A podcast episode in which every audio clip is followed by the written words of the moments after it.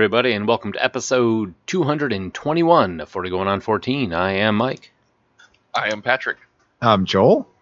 And I'm Josh, and I'm pretty sure I need a new doctor. I mean, it's awesome that I can call him in the middle of the night. It's a little weird that the only thing he ever prescribes is lime and coconut. Nice. Your doctor is Harry Belafonte? You're such a silly woman.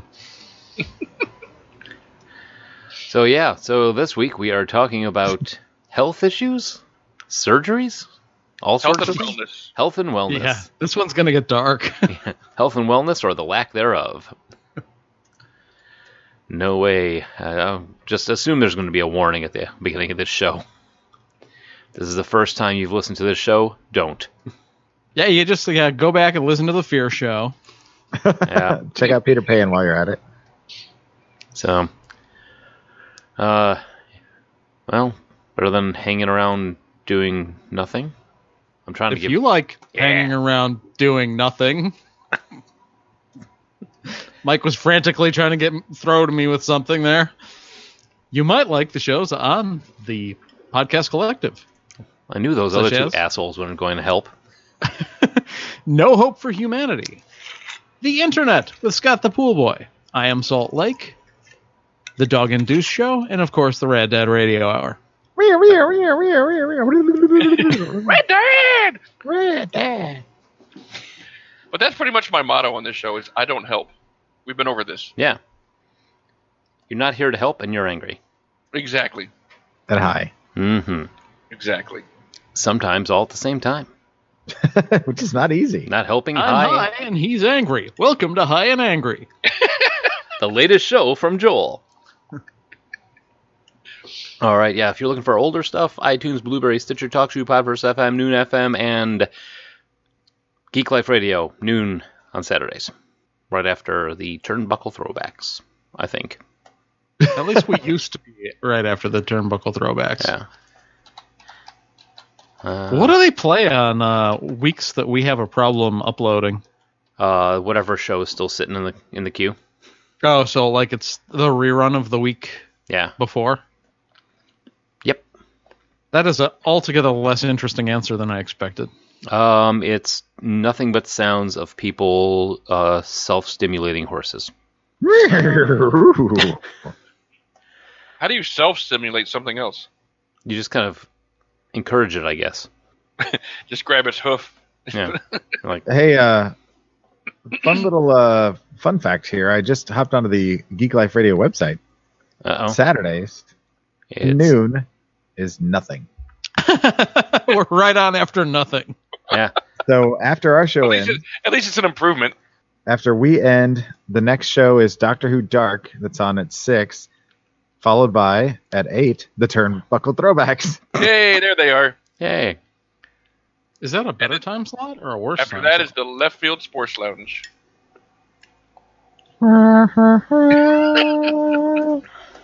Absorbed. Uh, still funny. I I think the audio clips of us mentioning the left field sports lungs, uh, left field sport. I still can't say it. Left field sports lungs. Left spurred flump flums. Never mind. The joke is gone. No, it's not. Do we have any listener feedback? It's a Cronenberg podcast. Mm-hmm. Oh my god, it's left field sports lounge. Oh my god. Why can't I say left field sports lounge? Unless you're saying that you can't say it. Oh yeah, that came out right that time. Piano. what? What? I don't remember, I was never able to say piano unless Uki was able. he could. Uki couldn't say wash, and I couldn't say piano correctly. I don't Never remember mind. that. Okay. I thought it was Remember quarter. you said quarters. Yeah, you yeah, said quarters. quarters. Quarters. So, any complaints on the audio, or anybody call in, say, "Hey, what No, the no listener feedback. Ah, fuck. All right. Keep prodding them. We don't like them anyway. Say something controversial, Pat. I just did. We don't like our audience. All right. Well, enough. now it's about that time. This week in music, movies, and TV. And sports. So Joel picked the date this time around. I'll have Joel explain it. This weekend, uh, the date we've chosen is August 21st, 1996, the date that uh, HIPAA was enacted, or as Pat put it in here, belched forth. Yeah, I. We should probably explain HIPAA for people that aren't and have never been in the healthcare industry. Like you and I are familiar with it. I'm in human I know what it is Yeah. because my mom and my aunt ran a um, case healthcare man, health case management. It's Oh, the okay. Health, Health Insurance Portability and Accountability Act of 1996. So there. Basically, it's about it's about um, protection of your privacy and not sharing your medical information with people Right. Yes. without, without your So, permission. like, we're going to give you all of our personal information, but no one else could. right. You'll So- also find out in the course of the show why you shouldn't steal our identities. I, I've always I've never been worried about identity, you know, identity theft because I'm like if you can get something with this, and you can, you know, I can't get a credit card. There's So- Someone stole Pat's identity and There's like a- returned it two days later. exactly. That's hilarious. Like, hello? Yes, I, I took this from you. I don't know why. Here's, you can you can have that Dude. back. If you if you want if you want my identity, you can have all the warrants and all the debt and all the you know no. You, Here, here's an here's your identity back in 20 bucks. You need it more than I do. Uh, All I right. stole my identity and his credit went down. Metric's like, W's free. uh, some music. The top songs are "Wannabe" by the Spice Girls, "Macarena" by Los Del Rio, and "How Bizarre" by OMC. Yes. Charming and timeless. It's a, yeah, Yeah. it's a very '90s list of music. I, I see some Monster Rancher in there. I think. Yeah, gotta back get to the uh, Spice Girls thing. Monsters Monster. if you- Bizarre. If you put in any of the other CDs, if you got like weird monsters. I think if you did get a unique monster for Los Del Rio, Yeah. I, I could be wrong on that. No one should ever reward buying Los Del Rio. I remember you hated that song back then. Still do. Good Yeah. to know. He says, queuing it up. Yes, I, I figured that was coming. Hippie Cracky Pony Macarena. That's what I just said. I love saying that. Hey, this is Heinous Who. okay. Are you actually gonna play it, or can I? No, not at all. I'm. I hate that song too. So no. Thank God. Uh, That and uh, the the uh, the threat was enough. the cha cha slide can go to hell while we're Oh through. god, I hate that song. Dude, I love that song. I Eric- hate any song that tells you how to dance to it. Hey, Bring it back now, y'all. Mm. those songs need to exist, exist because fat chicks got to dance too. Crisscross! Oh, please reverse, reverse. Anyway, Jama- Jamia Simone Nash was born October 21st. She is an American Nope. singer and actress. Nope, What? nope. You said October. That's not even close. Yeah, I swear you said October 21st. I don't know why. I don't know why either. it's such a weird thing. It it happens. You always just I- replace words like completely with new words all the See, time. See, this is Like, the thing. Joel, like, I will say, bastardize what was written. You just don't even look at it. I, yeah, I will say whatever you write down. But you you insert words, you replace words. I mean, we've already went over what the month is. What, what the month is that we're going over, and you just I picked it. Uh, okay, let me try again. Jamia Simone Nash was born August 21st. She is an American singer and actress known simply as Jamia.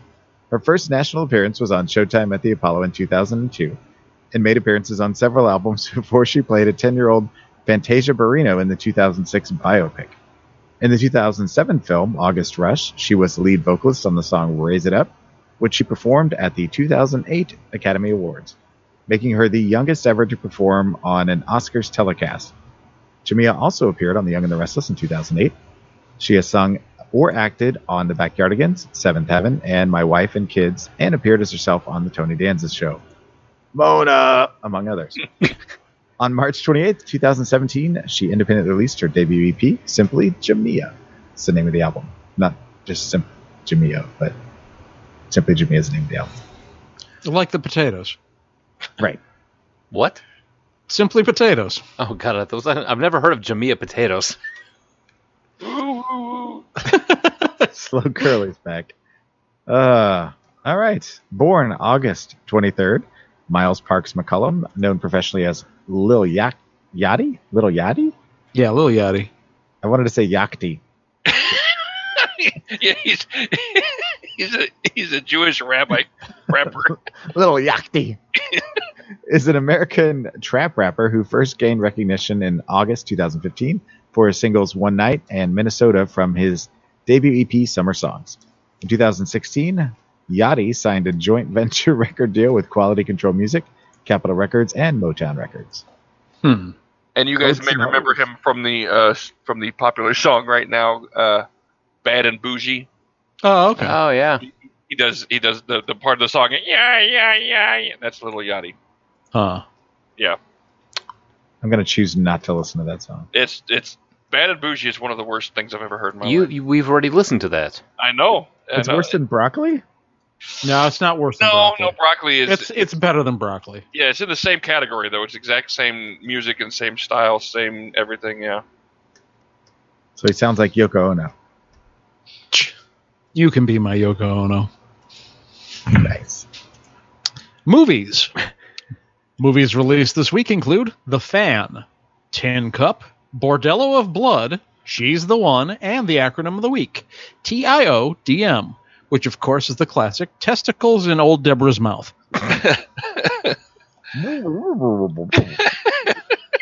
Deborah, what are you saying? Which one of these movies was the number one movie in the land? Well, to get that, I have to tell you that the acronym of the week is the Island of Dr. Moreau. So that's one of the choices. Definitely not that one. I've seen that. I'm gonna go with Tin Cup. Tin Cup, yeah. She's the one. I wish it was She's a One. but It was Tin Cup, which was knocked off by the Island of Dr. Moreau. Huh. Huh. Yep. That was at the height of Kevin Costner's powers, True. unfortunately. Tin Cup was was was is widely considered like his, his last best movie. I don't know. I keep hearing really good things about Mr. Brooks, and I've I saw it and it was okay, but I mean, it still was one of those things where, you know, I don't know. I mean, he refuses, even when he's a bad guy, he still refuses to be a bad guy. You know? he refuses to emote. Yeah. It, it just. He could I- knock I- you out of a wet paper I'm sack. trying. I'm trying to remember what it was about. Well, anyway, yeah, I saw Mr. Brooks and I it was it was good, but not as good as it should have been. Bordello of Blood is this shit though. I like that. That was the one I was thinking of the other week, the one with Dennis Miller in it, right? Yeah, Dennis Miller, Corey Feldman, and Chris Sarandon. Uh, Angie Everhart. Oh yeah. That's the only reason to watch that movie. And Josh and I both like She's the One. I like She's the One. And Pat. I haven't seen She's the One.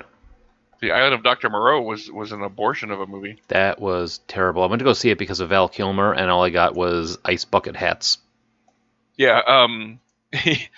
well, the legend is Marlon Brando could not have been more uncooperative filming that movie.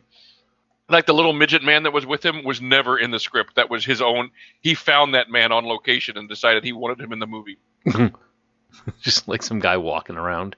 That's exactly what he he, just, he was in a bar one day when, when Marlon Brando walked in and he liked him and he, and he became his like, little mascot. He took him around with him everywhere when they were filming. Excuse me, Mini Me. You want to be in the movie? But the thing is, the thing is, Marlon Brando in this movie, he blah blah blah blah. I've got donuts. They're under my fat rolls, but I've got donuts. He wore a moo I mean, there was literally just no controlling him on that script uh, or on that scene, that that location. Damn it! Keep going. I'll find the word eventually. The movie. no, I I went actually went to go see that in the theater. Oh. Yeah, I know. I don't know what the hell I was thinking. I, I know what I was thinking. I was thinking Val Kilmer. Cool. Right. oh, I saw it on cable after I heard all the stories about it and everything. I was like, well, I got to see this. Yeah, I was like, oh, Island of Dr. Moreau. Love that movie. Love the old version of it. Oh, what is this shit? The book is really good. Yeah. All right. Got a midget. Get him a SAG card. Can't get enough go to Kevin. It's mostly fun. Just a little sad guy because he's a little guy. All right, Brianna Caitlin Hildebrand was born on August 14th. She's an American actress known for appearing in the web series Annie Undocumented and as Negasonic Teenage Warhead in the 2016 film Deadpool. Whoop, whoop. And she was great in it too. Yeah, looking forward to seeing her in the sequel. Yeah. All right. TV. On August 23rd, The Price of Right celebrates its 25th anniversary with a special episode where Bob Barker discovers marijuana. They can expand on what they mean by special. It's a very special episode of A Price is Right. Bob Barker finds out he's adopted. Was Mr. Hooper back? Now, there, see, there was this bike shop. he was touching all the kids. Bob Barker Bob discovers opens up a bike shop. Bob Barker discovers that he's been spayed and neutered. Josh took my joke and carried it forward. I appreciate that. what, what a twist! Uh, I always What? dug the price. can do that. Price of Right was like the number one thing. Like you were home from school, you were sick. Price of Right was one of the jams. Oh, I love Price is Right. Oh, yeah, definitely one of my favorites on uh, sick days where I wasn't really sick. I loved it when the when the yodeling guy would, would, would start climbing the mountain. Oh, the that game? Yeah, Yeah, yeah. I was I was a One of my big fan of. Plinko. Yeah, it's all about Plinko. Plinko is awesome. All right, so born in Cleveland, so sorry for him. Uh, Greg Morris was a character actor best known as his role as electronics expert Barney Collier in Mission Impossible. He died of brain cancer in Las Vegas on Octo- August 27th. you always said October. What is going on? he was absorbed. I don't know. I'm blaming Joel for that one. He put he put the August October thing in my head. so shows debuting this week included Seventh Heaven, The Steve Harvey Show, Malcolm and Eddie, and the classic Homeboys in Outer Space. What?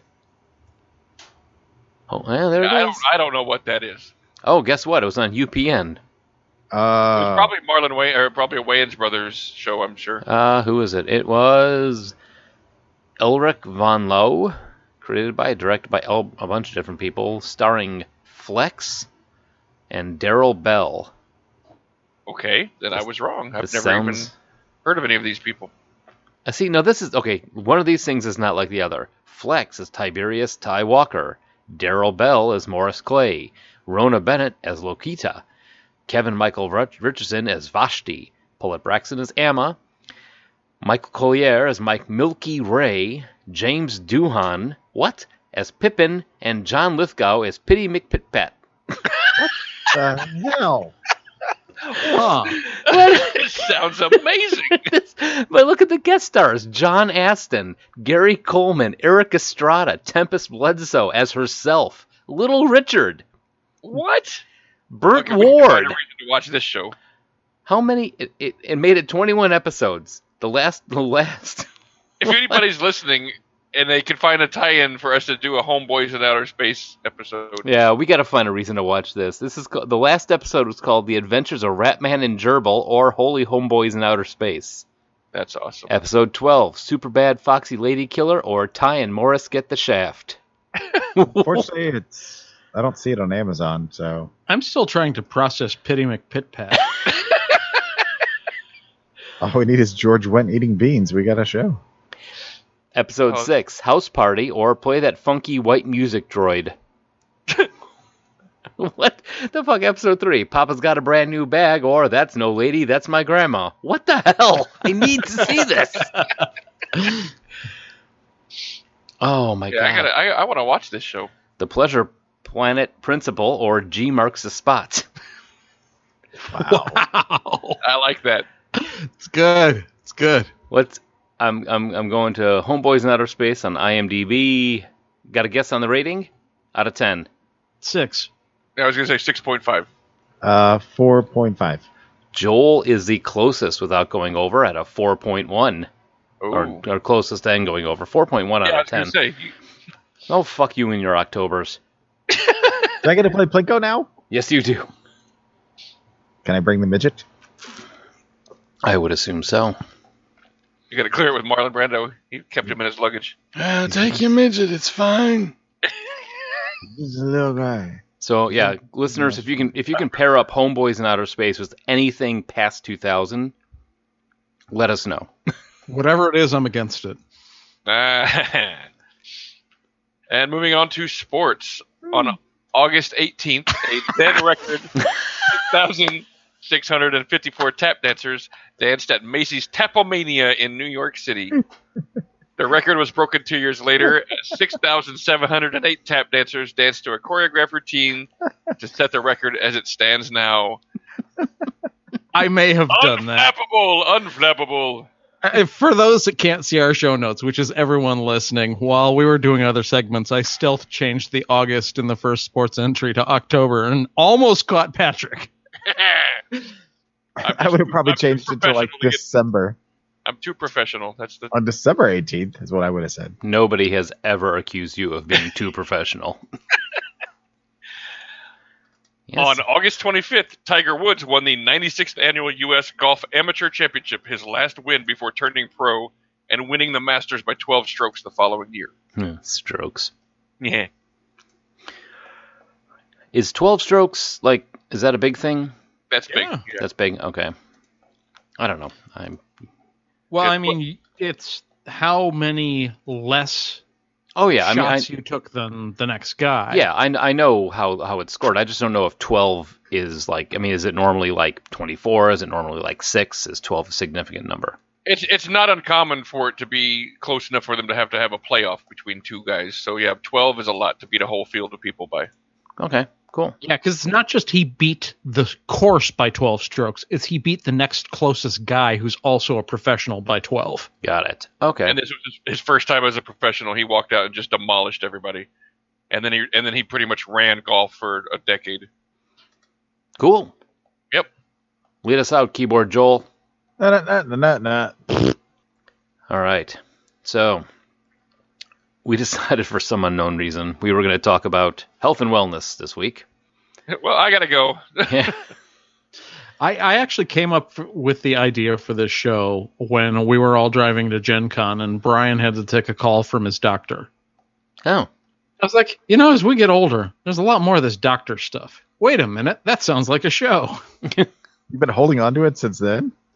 Yeah, I'd forgotten to put it in the show ideas, and it just popped in last week when we were trying to come up with a topic. And uh, it's been a while since we've done a like memories of our lives kind of show. Yeah. These are always very interesting. You discover new things, as I they're did. Either, they're either really good or really morbid, or possibly both. Yeah. This could get. We, we have no idea how the show's going to go, basically. It could get really funny. It could get really goofy. It can get really dark. And one of us may be dead by the end. You never know. Um, so I t- tried to come up with some questions. I figure the the most the simplest one I could come with come up with for health as a kid. Has anybody broken a bone? Because that was like the big thing. You break you break a bone, you get a cast. Yada da da da da. I, I will raise my hand to start. I uh that I've only broken a bone once, and I was about I want to say about ten years old. I was out on the playground, and I was running, and my friend Mark accidentally tripped me. I took a header into the sandbox, which was surrounded by railroad ties. Uh, hit my face, my head, and stopped myself with my left arm, which broke, of course. Um, went into the school office. They put a spelling book around it and a makeshift sling. My mom came, took me to the uh, the ER, uh, and uh, they cast it up. And I remember when they took the cast off, what a strange feeling that was, feeling like an alligator man with all the dry skin and pale skin, and it was weird. And then he went to live in the sewers. Alligator man, I see. I still live in the sewers. Rockford. You're not wrong. You're not wrong. You're just rude to point it out. Rockford. What about you guys, Pat, Joel? I mean, Pat, Josh. Uh, yeah, I uh broke my uh, broke a couple of ribs when I was a kid Oh, trying to skateboard. Not very good. hmm. well, we've all seen you ride a bike, so it's pretty understanding. I never broke an arm or a leg though. No, That's an odd thing to break your ribs, though. I mean, it, most kids, you know, it is an arm or a leg, but ribs seem to be the Less odd if you go chest first into a car. Or you get your you get your trench coat caught under a wheel. That'll I- do it too. I'm just in my head. I'm envisioning young Josh in his fedora or his uh, his hat and his trench coat skateboarding, and just seeing the situation that would put him in that. I'm pretty sure this was even a couple of years pre Fedora. This probably would have been in my jams shorts phase. Nice.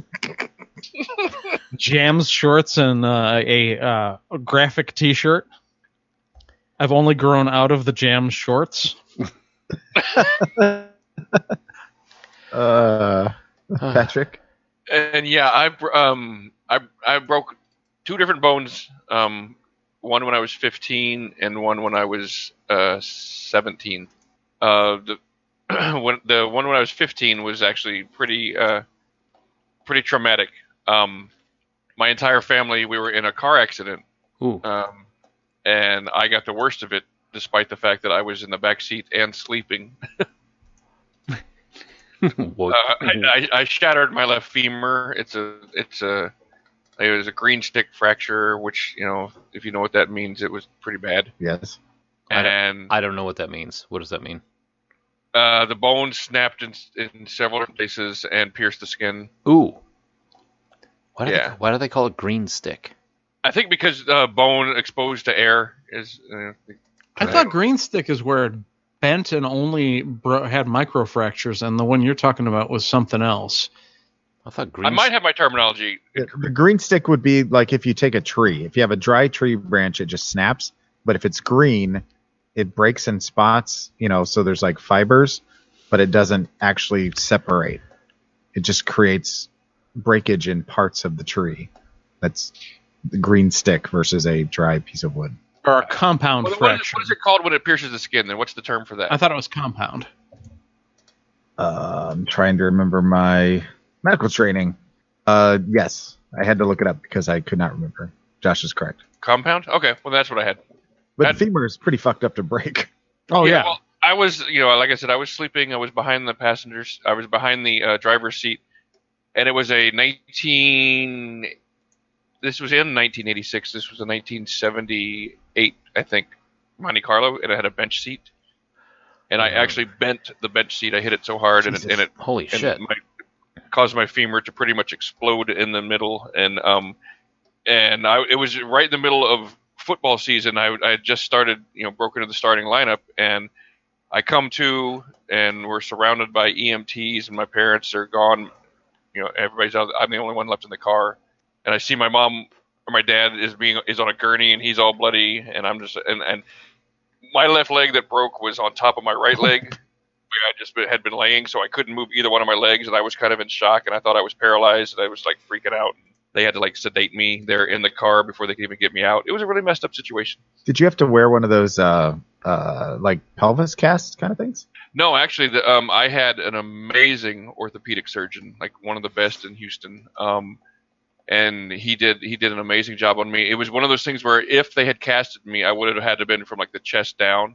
And so he just made the decision instead of casting me, he um, did a bunch of internal stuff, and he had you know that. And you guys have actually seen it, the rod that was in my leg for two years. Oh yeah. You're you're pretty you're pretty uh fond of do handing it to somebody and saying, Yeah. "Guess what that is?" I love just you know, somebody you know just here hold this and like what is this and I'm like oh, see if you can figure out what it is. And people play with it and then finally I'm like yeah that was inside my leg for two years. I think you did that to me, and I was like, "This has been in your body, hasn't it?" Now, did they make you wear one of those cones so you wouldn't look at it? And so I went through a series of surgeries. I uh, an extensive stay in the hospital. I was in the hospital for 22 days. I went in. Uh, Hmm. I went in weighing 196 pounds, and I came out. I weighed 149 pounds. Oh wow. Wow. I looked like a POW. I mean, because it literally until the day before I was released, I, I couldn't get out of bed. So I just laid in bed. It, um, majority of the time, I was in traction because they had to. My leg had to get stretched out to get in to even be able to go to the surgery to get the rod put in. That explains it. That's why you're bedtime champ. so it was a, I mean for many reasons it's a very very long story all the shit that I went through and that is like one of the most painful thing the first physical therapy I went through was the most painful thing I've ever done in my life um and it just it was you know, I, I, it, it was it was it was an interesting time, but I mean, it, it allowed for a lot of other things. But it, because I had an amazing orthopedic surgeon, I literally have absolutely no pain from it ever. You know how a lot of people they're like, oh, you know, my my broken wrist swells up or whatever when the rain's coming or whatever. I have absolutely no issues ever with my leg. Hmm. If it wasn't for the scars, I wouldn't even know it had happened. That's pretty amazing. Yeah, I mean, he did an amazing job. His name was Dr. Kant, K A N T. Unfortunate name. Right? but he sure fucking could, I'll tell you that. Nice. Mike? Uh, no, Never? never. Oh, I didn't tell you about the second time, Oh. actually. Yeah, my second bone that I broke was in college. Uh, it was right the year before I met you guys. Um, I was playing basketball, um, and it was during one of the practices, and the guy, uh, a guy, swiped and smacked my left hand, and I didn't even, you know, I didn't even think anything of it. It just kind of hurt a little bit. You know, the foul was called, all that kind of crap, whatever. And Then out of nowhere, a car drove into the court. And, and then and then I was sitting in the uh, like like half an hour later, I was sitting in the the. Uh, uh, I can't remember what. what, what uh, oh no, this was in Austin, so never mind. You guys won't Oh, even know. we were like, the cougar dead? No. no.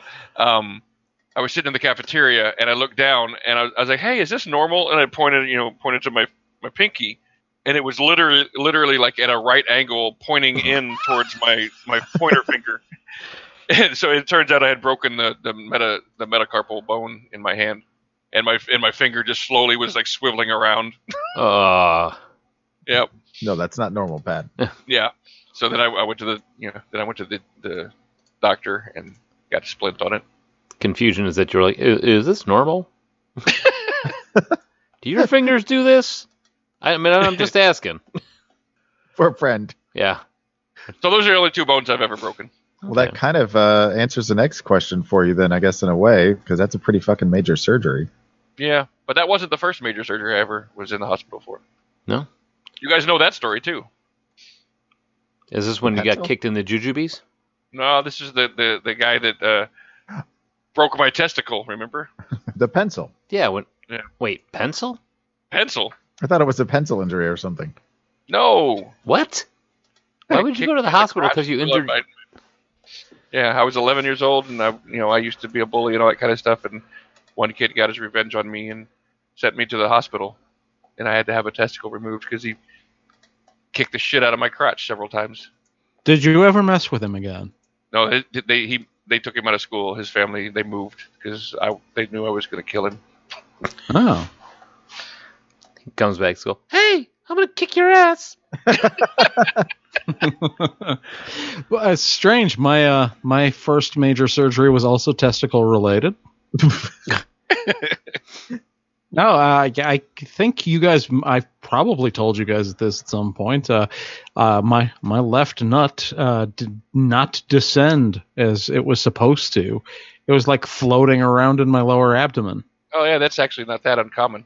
Yeah, so uh, especially considering when it's just like free floating, not only is it not where it's supposed to be, but it can just turn into a lump of cancer. So when I was like seven, seven, eight years old, they uh, brought me in, put me under general, and had to yank it down there in place, and I'm still a little crooked. yeah, lefty's a little higher than righty. I'm sorry, I shouldn't laugh at that. And my and and Mike's Mike's got my testicle now. Well, part of it. actually, my my first surgery actually. What is it? All of our like first things had to do with our junk. Um, they they thought that I had, as a kid, had a uh, urinary tract infection, so they cathetered me and took samples deep down. Yikes! Yeah, I was seven months old. Got this. I talked to my mom about this, and I found out all sorts of crazy shit that's happened to me. I I never knew that I've had a root canal.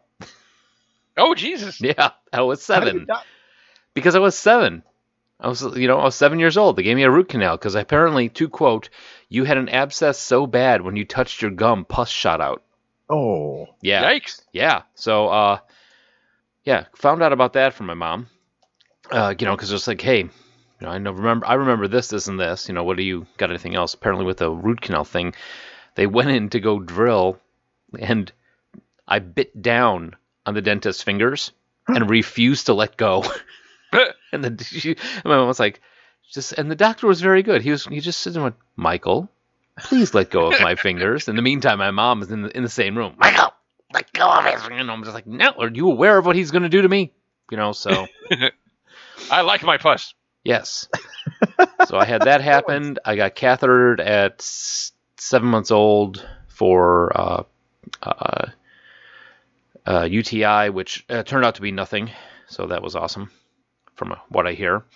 Uh, what are some of the other things? I mean, there's a bunch of them. I mean, I, as a kid, the most major surgery I ever had is I had a bone disc growth on my right shoulder blade. Like it Uh, was visible. Yeah. Oh, yeah. Like the size of a shooter marble uh, through my skin. Like imagine like your your your where your shoulder blade is, like right where the point is. There was a knot of bone disc growth that was growing out of it. So I got taken in to go to the doctor. The orthopedic there was awesome. Not orthopedic, but the bone surgeon there was awesome. He basically said if we either take it out or I grow up to be a hunchback because that thing's not going to stop growing. So which did we do? Yeah. so Let what me was think about it. what was their decision? Um, yeah, I went in. Uh, was in s- hospital for th- a couple days. They had to get cut up on my shoulder, ground out the uh, bone disc growth, and you know I've got a cool scar on my back. But uh, from that, nothing's ever happened since. Yeah, I was gonna say you don't hunch over or anything. Yeah, whoop. Uh, don't Wait hunch a over. I also what I could have had a hunchback friend. you could have if I had Well, known. he does I, compulsively ring bells. and and, and he does Go ahead. build a lot of flesh columns.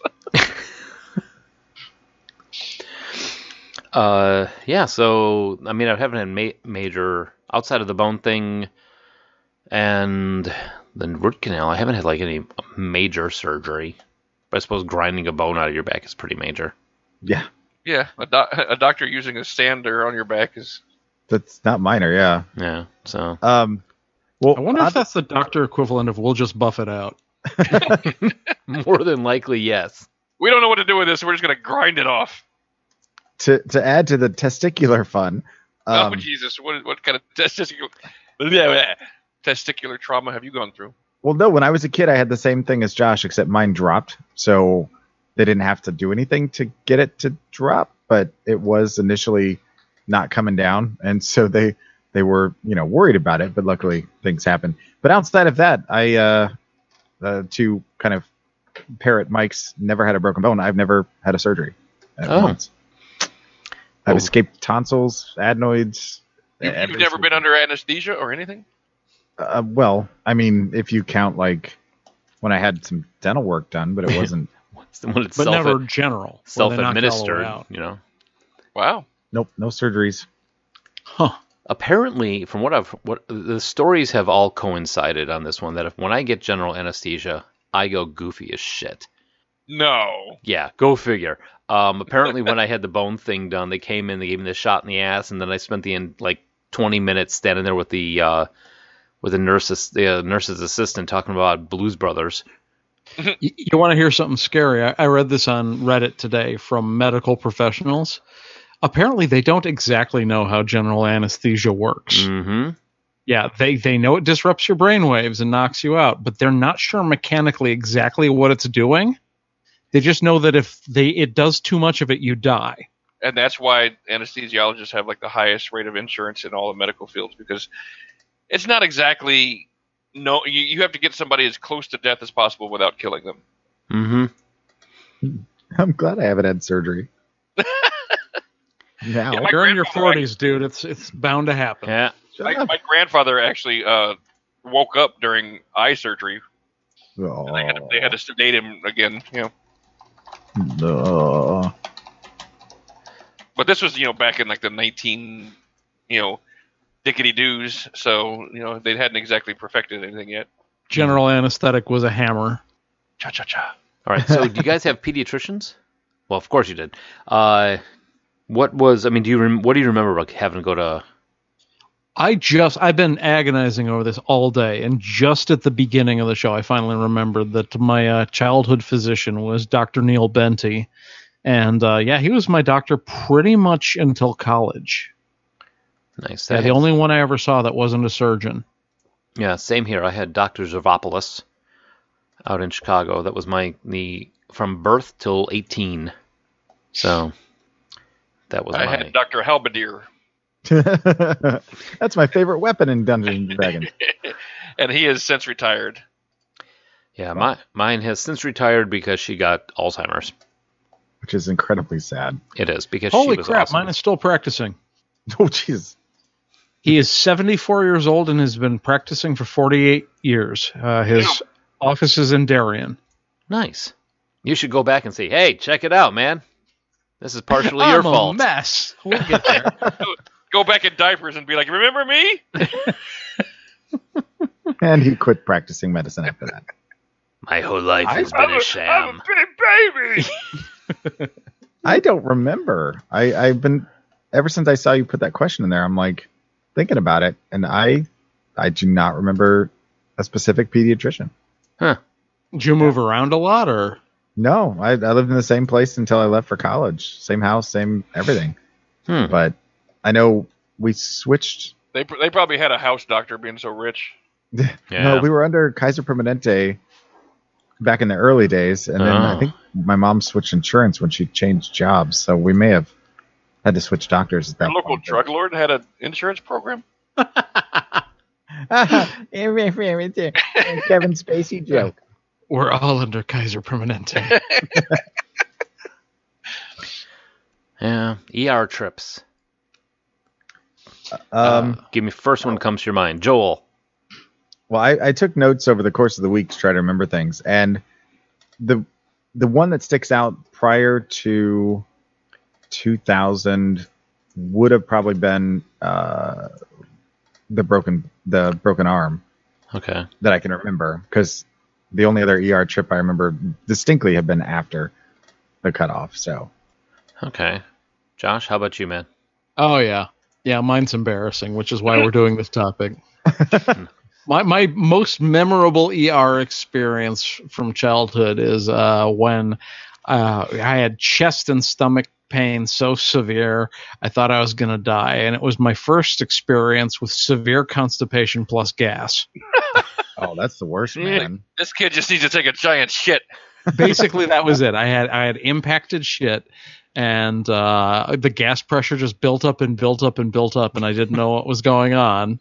Bro, you wait till we get to the now. I got a Three story for nurses' aides died that day. Yeah, I remember they made me drink mineral oil for weeks.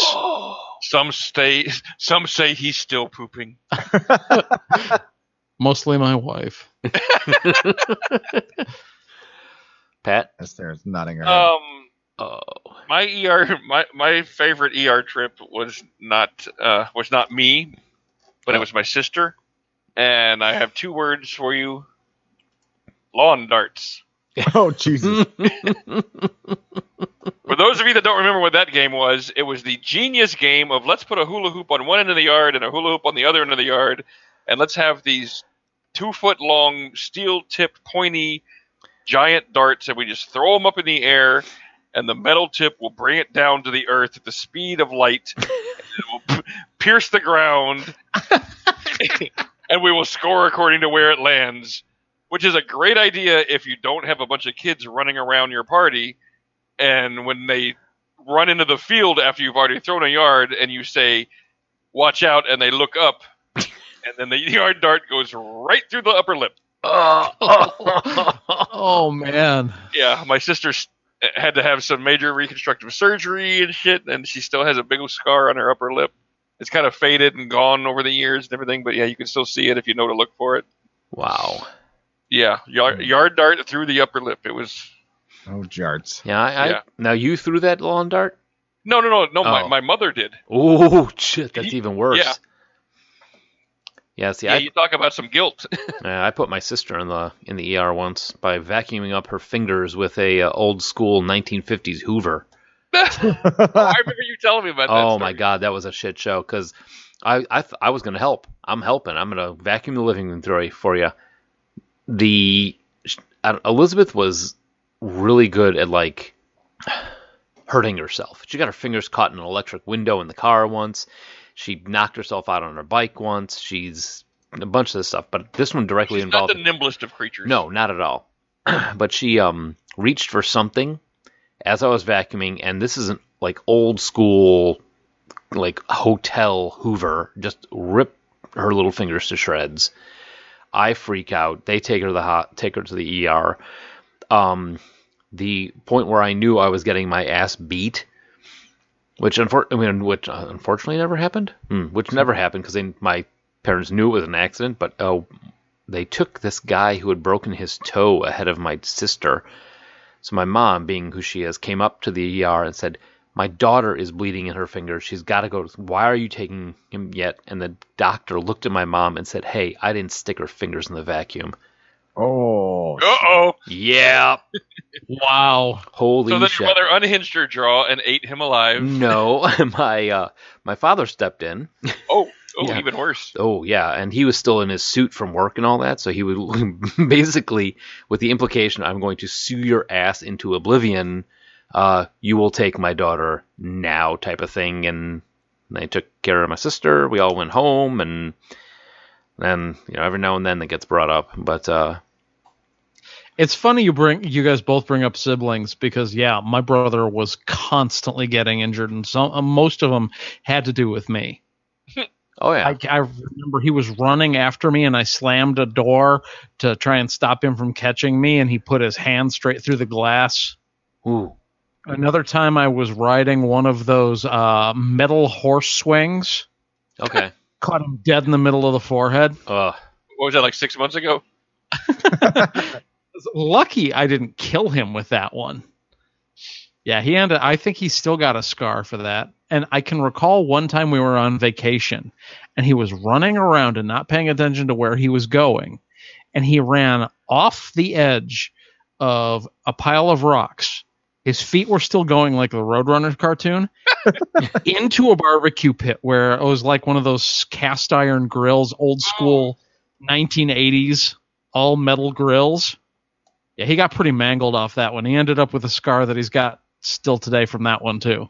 huh, My my father one time was chasing me around the house. We were horse playing or whatever, and he jammed his big toe into the door frame and broke his toe.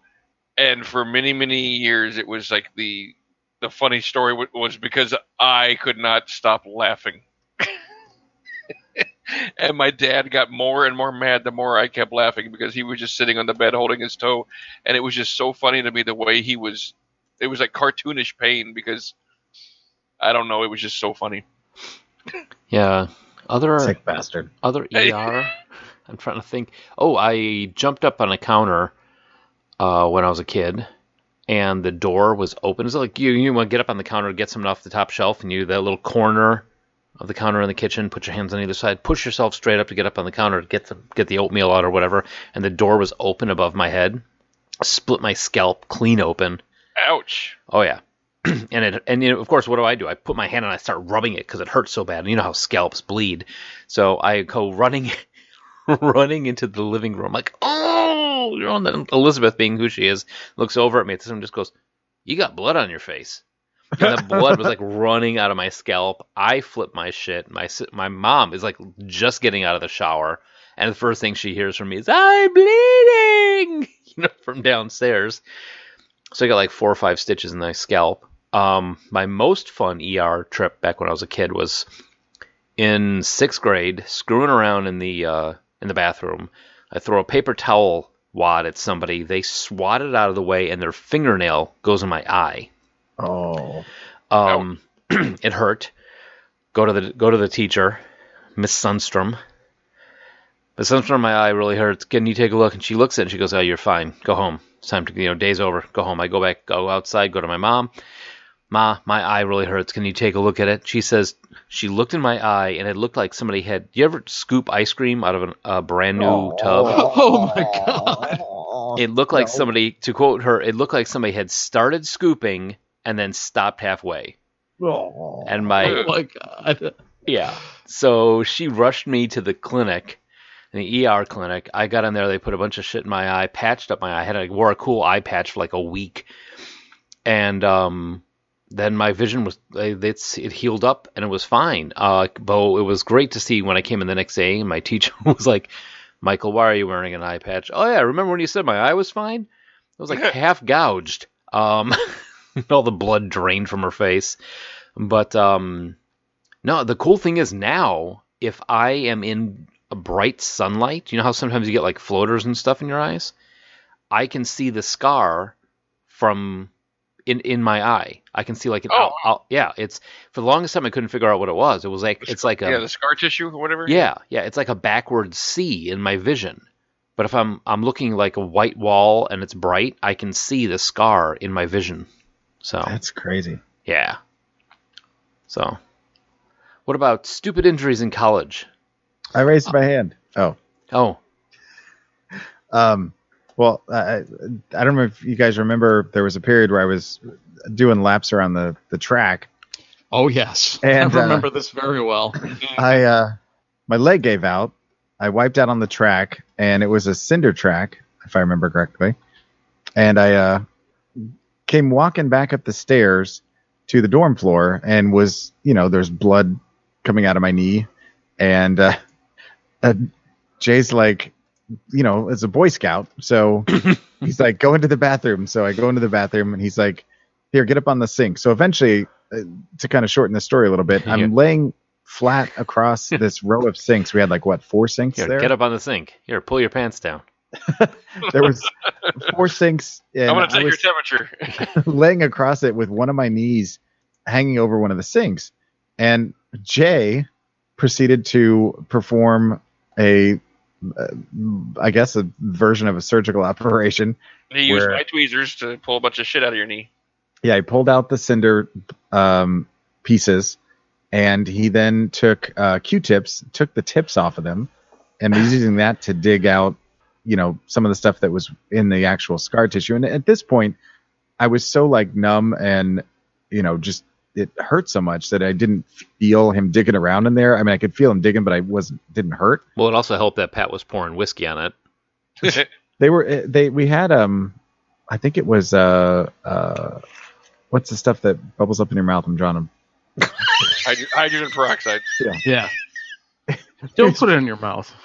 he was pouring hydrogen peroxide on it and cleaning it out and we were there like three hours um, to the point where i was starting to lose feeling in the lower half of my body because it was you know laying across a row of sinks is not exactly Look down. Jay had amputated your whole goddamn leg. and i remember Got it. i seem to remember ed coming up to the floor at some point with his mustache and being like hey what's going on here you know and his mustache was flapping in the wind um and after you know all that time jay's like okay i think i got it all so we kind of bandaged it up and i limped for a long time well the towels that, that were used oh, this is. Ugh. Oh, yeah. to clean up all the blood ended up in the closet and uh, ended up in the back of the closet Well, one of them fell behind your dresser. Like the dresser got bumped, and it was Josh- against the wall. Josh and I were living together at that time, and we didn't know that there was a bloody towel lingering somewhere in the room. How, yeah, well, we were kind of filthy, Yeah, well, that's so yeah, we cleaned everything twice, and it still smelled like shit and rotten meat in the room. We could not figure it out until we finally found the bloody towel. And to this day, on my left knee, I have black tattoo marks from the the uh, graphite or, or not graphite the um, the cinder that was in my knee. It Huh. permanently tattooed my knee, so you can see where I fell. Yeah, that towel had slid behind the dresser, and we found it glued to the wall. Ugh. It was pretty gross. It was so that, was, bad. that was one of the worst smells oh, oh, that I've ever smelled. Smelled it. Smelled good. Um, well, you guys were there for the, the two stories that come to mind, especially with Mike talking about scalp injuries. One was mine and one was somebody else's. You guys were there for mine. Was when uh, we finally got the whole house at the apartment, and uh, Jay and Mike are sticking their head out of the window on the lower floor, and I'm in my room grabbing stuff and dropping it, trying to hit them. And I don't notice at one point that I turn around to grab something else and my window goes shut. And then I put my head straight through it.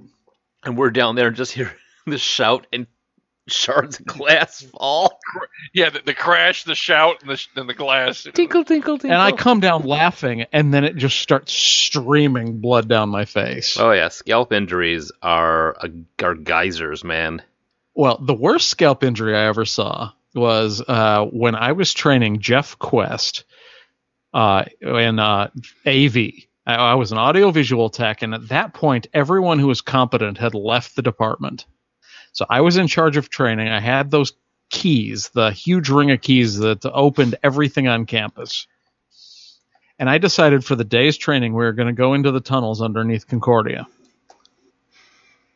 And the thing about the tunnels underneath Concordia is about every 10 feet, there's a gate with a padlock that has its own key. We're about halfway through the tunnels, and I step up onto this stone thing because for some reason they decided they're going to build a bump in the floor and an identical bump in the ceiling.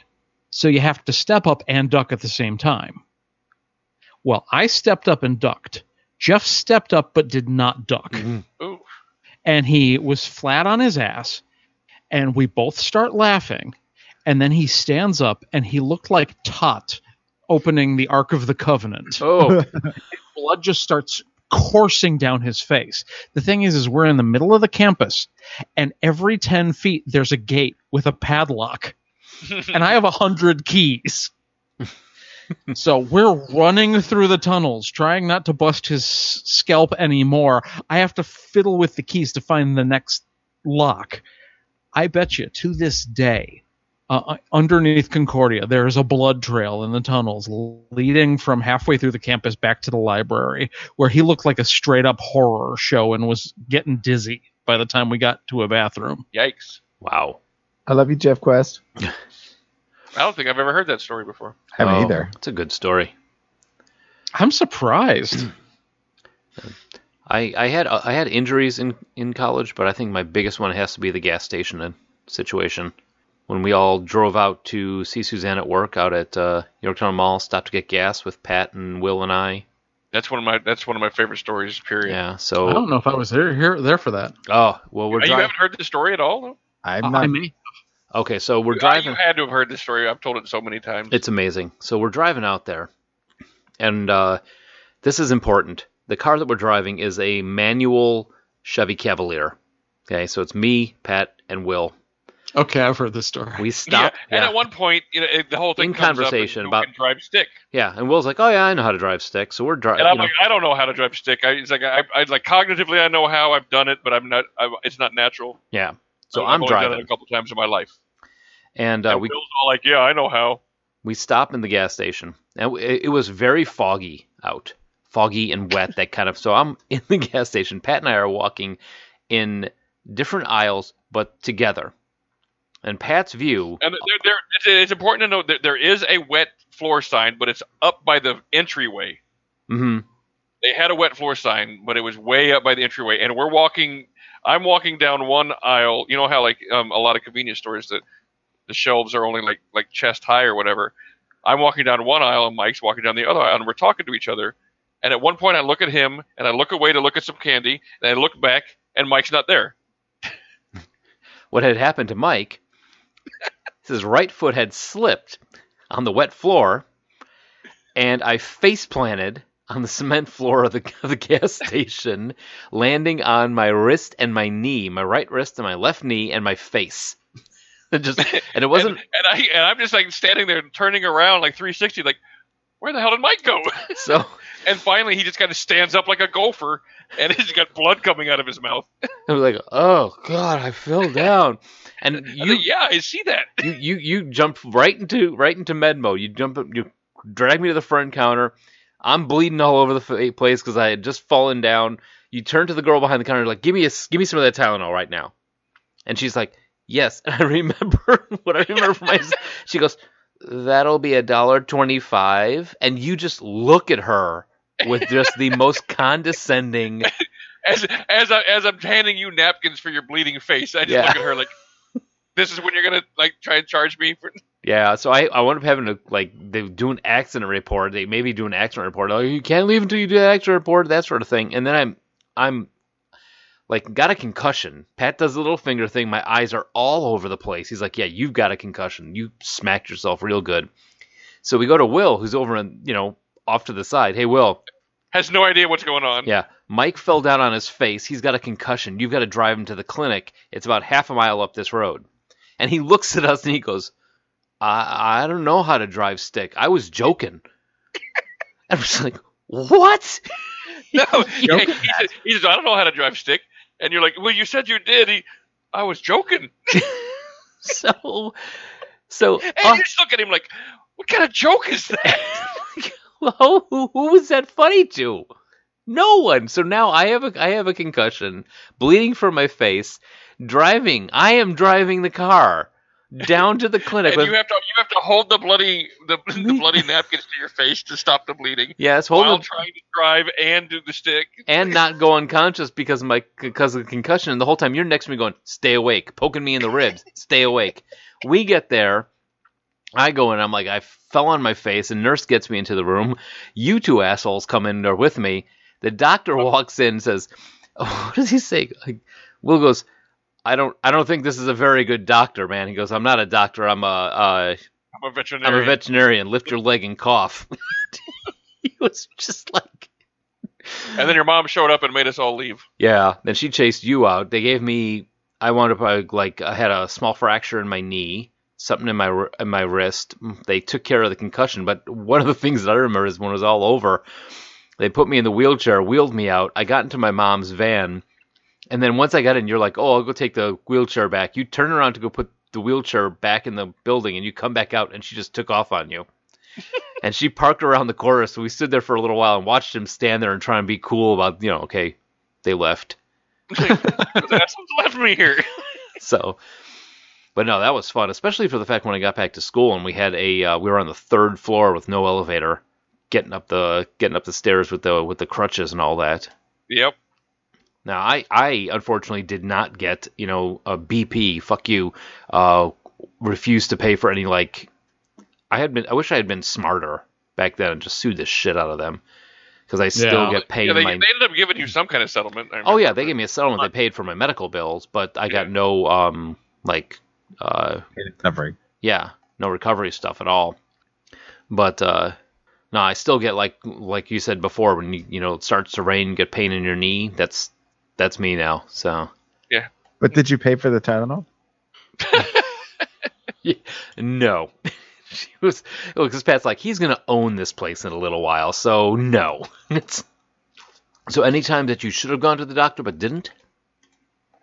Uh, I do remember one time when I was a kid, I had a uh, a plug, and one of the prongs was bent slightly. And being a dumb kid, I figured if I, you know, pushed it into the socket, it would straighten itself out and be fine. Well, the plug exploded in my hand. It turned my hand black. It smelled like burnt electric flesh, like you know, you know, electrical burn What? smell, but like flesh mixed in there What? for like three months, and uh, I I probably should have gone to the hospital to have it looked at, but I didn't. Uh, at Christmas, we were just talking about the time my brother shot me in the back of the head with a BB gun. Is the BB still there? Uh, we think it might be. uh, It, it'd be like it's, it's like the Homer thing. Like if we pulled it out, Josh would turn stupid. uh, I remember I was playing with uh, my cousin's video game system. This was before I had an NES of my own, but both of my cousins were out of town, so we were up unsupervised in their room. I'm playing Excitebike on the NES, and he's playing with a BB gun loaded. And uh, he's messing with me, and I yell. I turn around to yell at him. He fires it, glances off the TV, and shoots me in the back of the head. Oh, nice. And yeah, for a long time, I was pretty sure it was still back there. It may still be back there. You should get like a refrigerator magnet and check.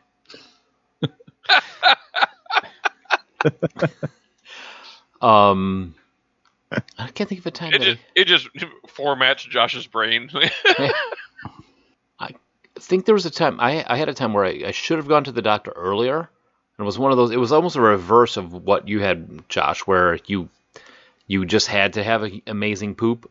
I had abdominal pain. This is back when I was living at um, we were living on Chicago Avenue in Oak Park. Abdominal pain. I was working at Marshall Field's. Hurt like hell. Called my mom. Ma, this really hurts. She's and her answer was, "You just gotta take a big shit." You know, that's all you got. That's no big deal. So I let it go for like a week, and then finally went to the doctor, and the doctor's like, "Nah, you got a double hernia." Um, Yikes. yeah, so I went in for that. Uh, they had hooked me up. The you know, operation went by no no big deal. Uh, went in on the recovery. They had set me up with a morphine drip. So anytime I felt pain, I could press a button and I would get a morphine hit. But then unfortunately they limited that. It wasn't just like you can get a bunch of them in a row because I would have like seriously OD'd myself. Um, but I, I can totally see how people get addicted to morphine because that shit is Oh, crazy. it was so good, man. I mean, I and it was like everybody was in the room with me. Suzanne, the family's all there. I would close my eyes and to, to hear her talk to you would close your eyes for 30 seconds, snap your eyes back open and go, "Why are you guys still here?" And we would be like, "It's only been 30 seconds." And in my brain, it had been hours. Eventually they leave and I had a conversation with Papa Smurf. I woke up in the middle of the night and Papa Smurf was sitting at the foot of my bed. I should never do hard drugs because of just a drip of morphine does this to me. And I remember writing an email about it. I wrote about this and like sent it out to everybody about The this. Care Bears were just here. Uh, nice. Money pit reference. Yep. Um, but yeah, I had that, and then the next morning when the guy, the doctor comes in, he's a real sarcastic son of a bitch too, because he pulls down the covers, he re- looks at me, got the big old bandage across my head, and he goes, "All right, give me an oh my god." And I looked at him, and went, "What?" And as I said, "What?" he ripped the bandage off my abdomen. I just like, Ouch. "Oh my god!" And he's like, "Very good, very good. Your, your stitches." I'm like, "You son of a bitch! If I wasn't tripping balls." I would punch you in the mouth right now. Papa Uh, Smurf's gonna kick your ass. yeah, no, but no, he uh, it came out all right. I had two. I still have two uh, four inch scars down there on either side, so that was awesome. Not, but then I remember afterwards I wound up. They said don't do anything like abdominal. Went to my mom's house to recover for a week because I couldn't walk, and she went and went out and rented movies for me. And I remember she got me Heat and um. It's the one where the guys the strip from in the the stripper guys. Sweating to the oldies. No, no. Uh, st- the strippers, the Austri- The full Monty. full Monty. She got me full Monty, which is friggin' hilarious. yeah. So I'm They're laughing and crying at the same time. Finally, get back to Oak Park, get bored, wind up walking to to Val's Hollow from uh, from my house with recovering from a hernia surgery. Jesus. I don't know what the hell I was thinking. I got there, and luckily Reichert was there.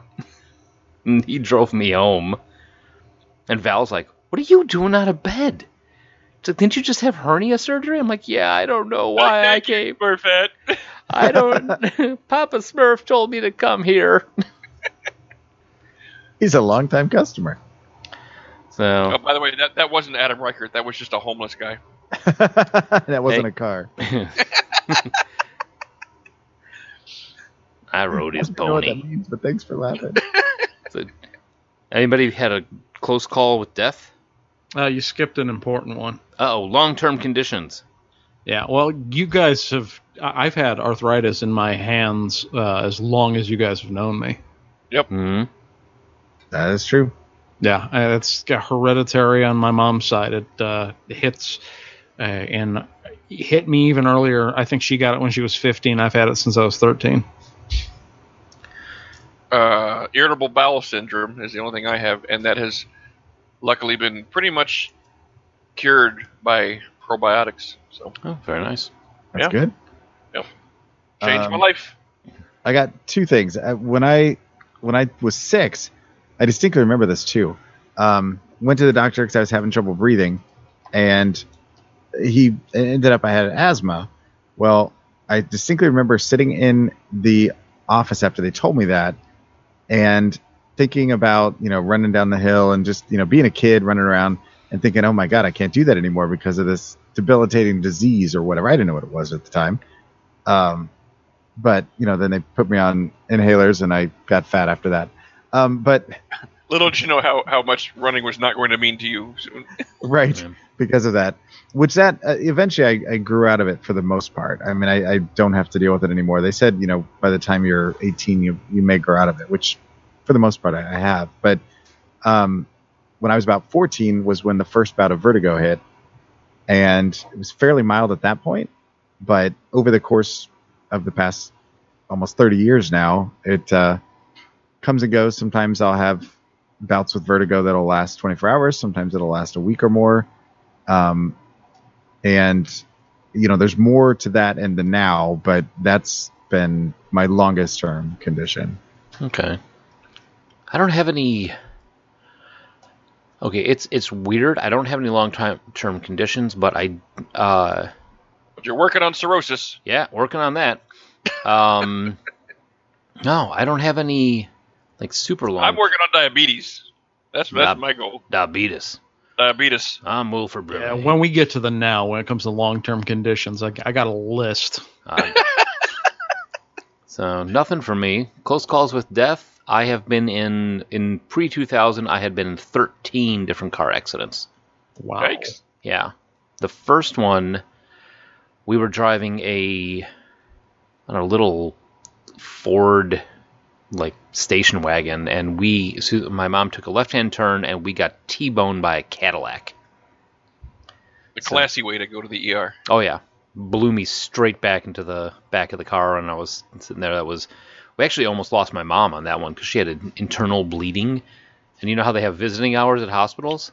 The doctor was like, "Yeah, anybody can come in and see you anytime they want." They were coming in and like had a, they drew on her stomach in uh, Sharpie, drew a line, and were coming in and checking to see if the line was the same length every half an hour because they were afraid that her abdomen was going to start to fill up with uh, blood. Yeah, my dad had internal bleeding after uh, our car accident too. Yeah. But yeah, His been- seatbelt failed. yeah.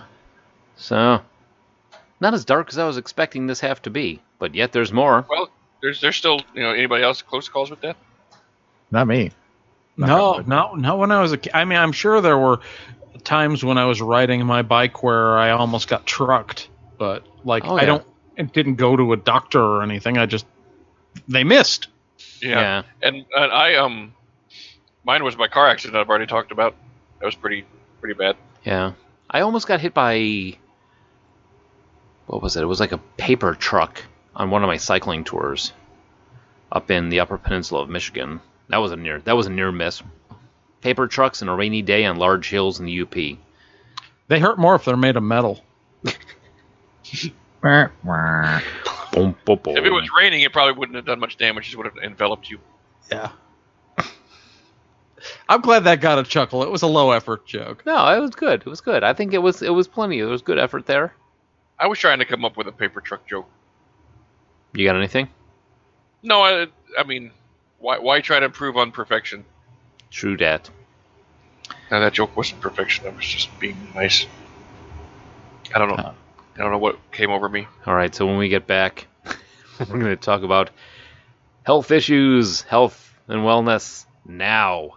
it might be a longer second half since we're all middle aged. Yeah. If I if I make it through the break, that is. right. So all all four of us may be here in a little while. You never know. We're going to take 10 and be back in a bit.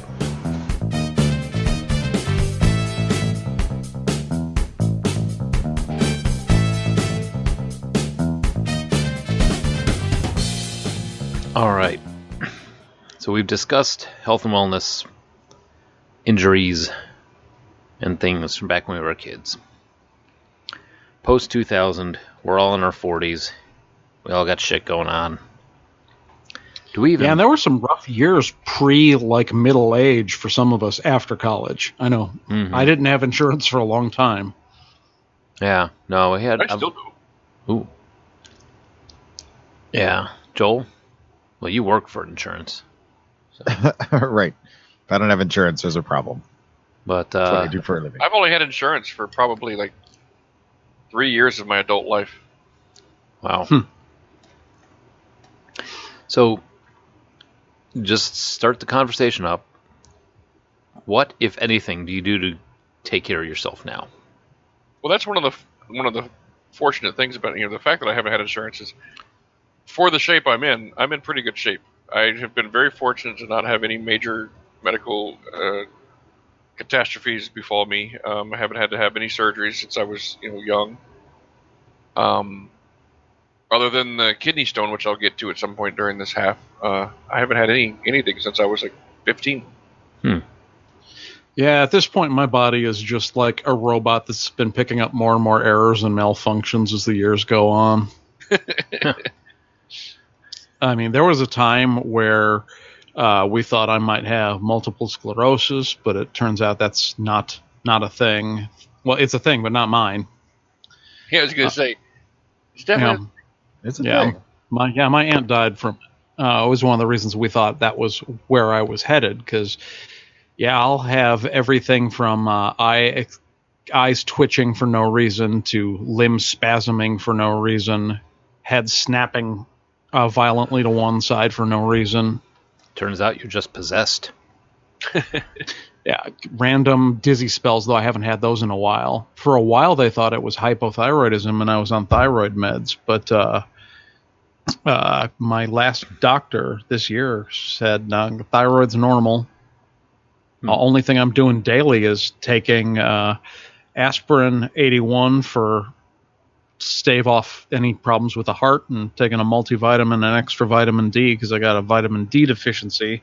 And in the winter, uh, chronic condition I picked up at some point in my late 20s, early 30s. I've, I've got mild psoriasis that's triggered by cold weather.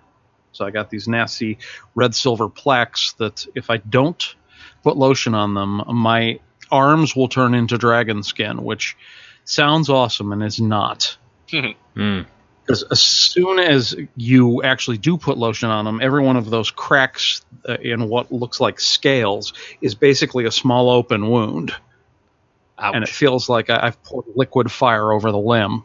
ah. So yeah, I got to deal with them when they're like dime sized. Good times. um, All, all I do is I take uh, daily multivitamins and I take a um, uh, um, oh I I always call it a Xanax and it's not a Xanax. I always screw that up. The Zyrtec. I gotta take a Zyrtec because apparently I have developed a ragweed allergy. Big difference between Zyrtex and Xanax, man. You don't Yeah, want to exactly. you don't want to Big mix that shit up. Pat's allergic to weed. Right? Now, and you said that you've had your stomach problems taken care of by probiotics. Yep, and that's the other thing that I take every day is a probiotics. I, I take a live probiotic, kind of got to keep in, in the refrigerator. Hmm. Maybe I got to Yeah. switch to that because I randomly get uh, stomach aches after every meal for a while. I'll become lactose intolerant for a couple of months and then it'll go away. I'm telling you, man, probiotics it literally changed my life because like it's like like just the feeling of not having to run to the bathroom, at, you know, at any point in your life anymore is just uh, it's worth the price of whatever the probiotics are. Uh, maybe I'll try because I've tried some over-the-counter, non-refrigerated stuff, and it has done absolutely jack Yeah, and or shit for me. Definitely stick with the live culture refrigerated probiotics. They're the best. Make sure it's like an eight billion at least count. Deal. They're live. Well, yeah, I mean the human body is ten times more bacterial or mi- microbial cells than it is human cells. Yep. Ew, I need to be in the refrigerator. I just took a biology class. You just add more basically. Um, well, I take a Zyrtec also, um, because I have allergies to all kinds of stuff.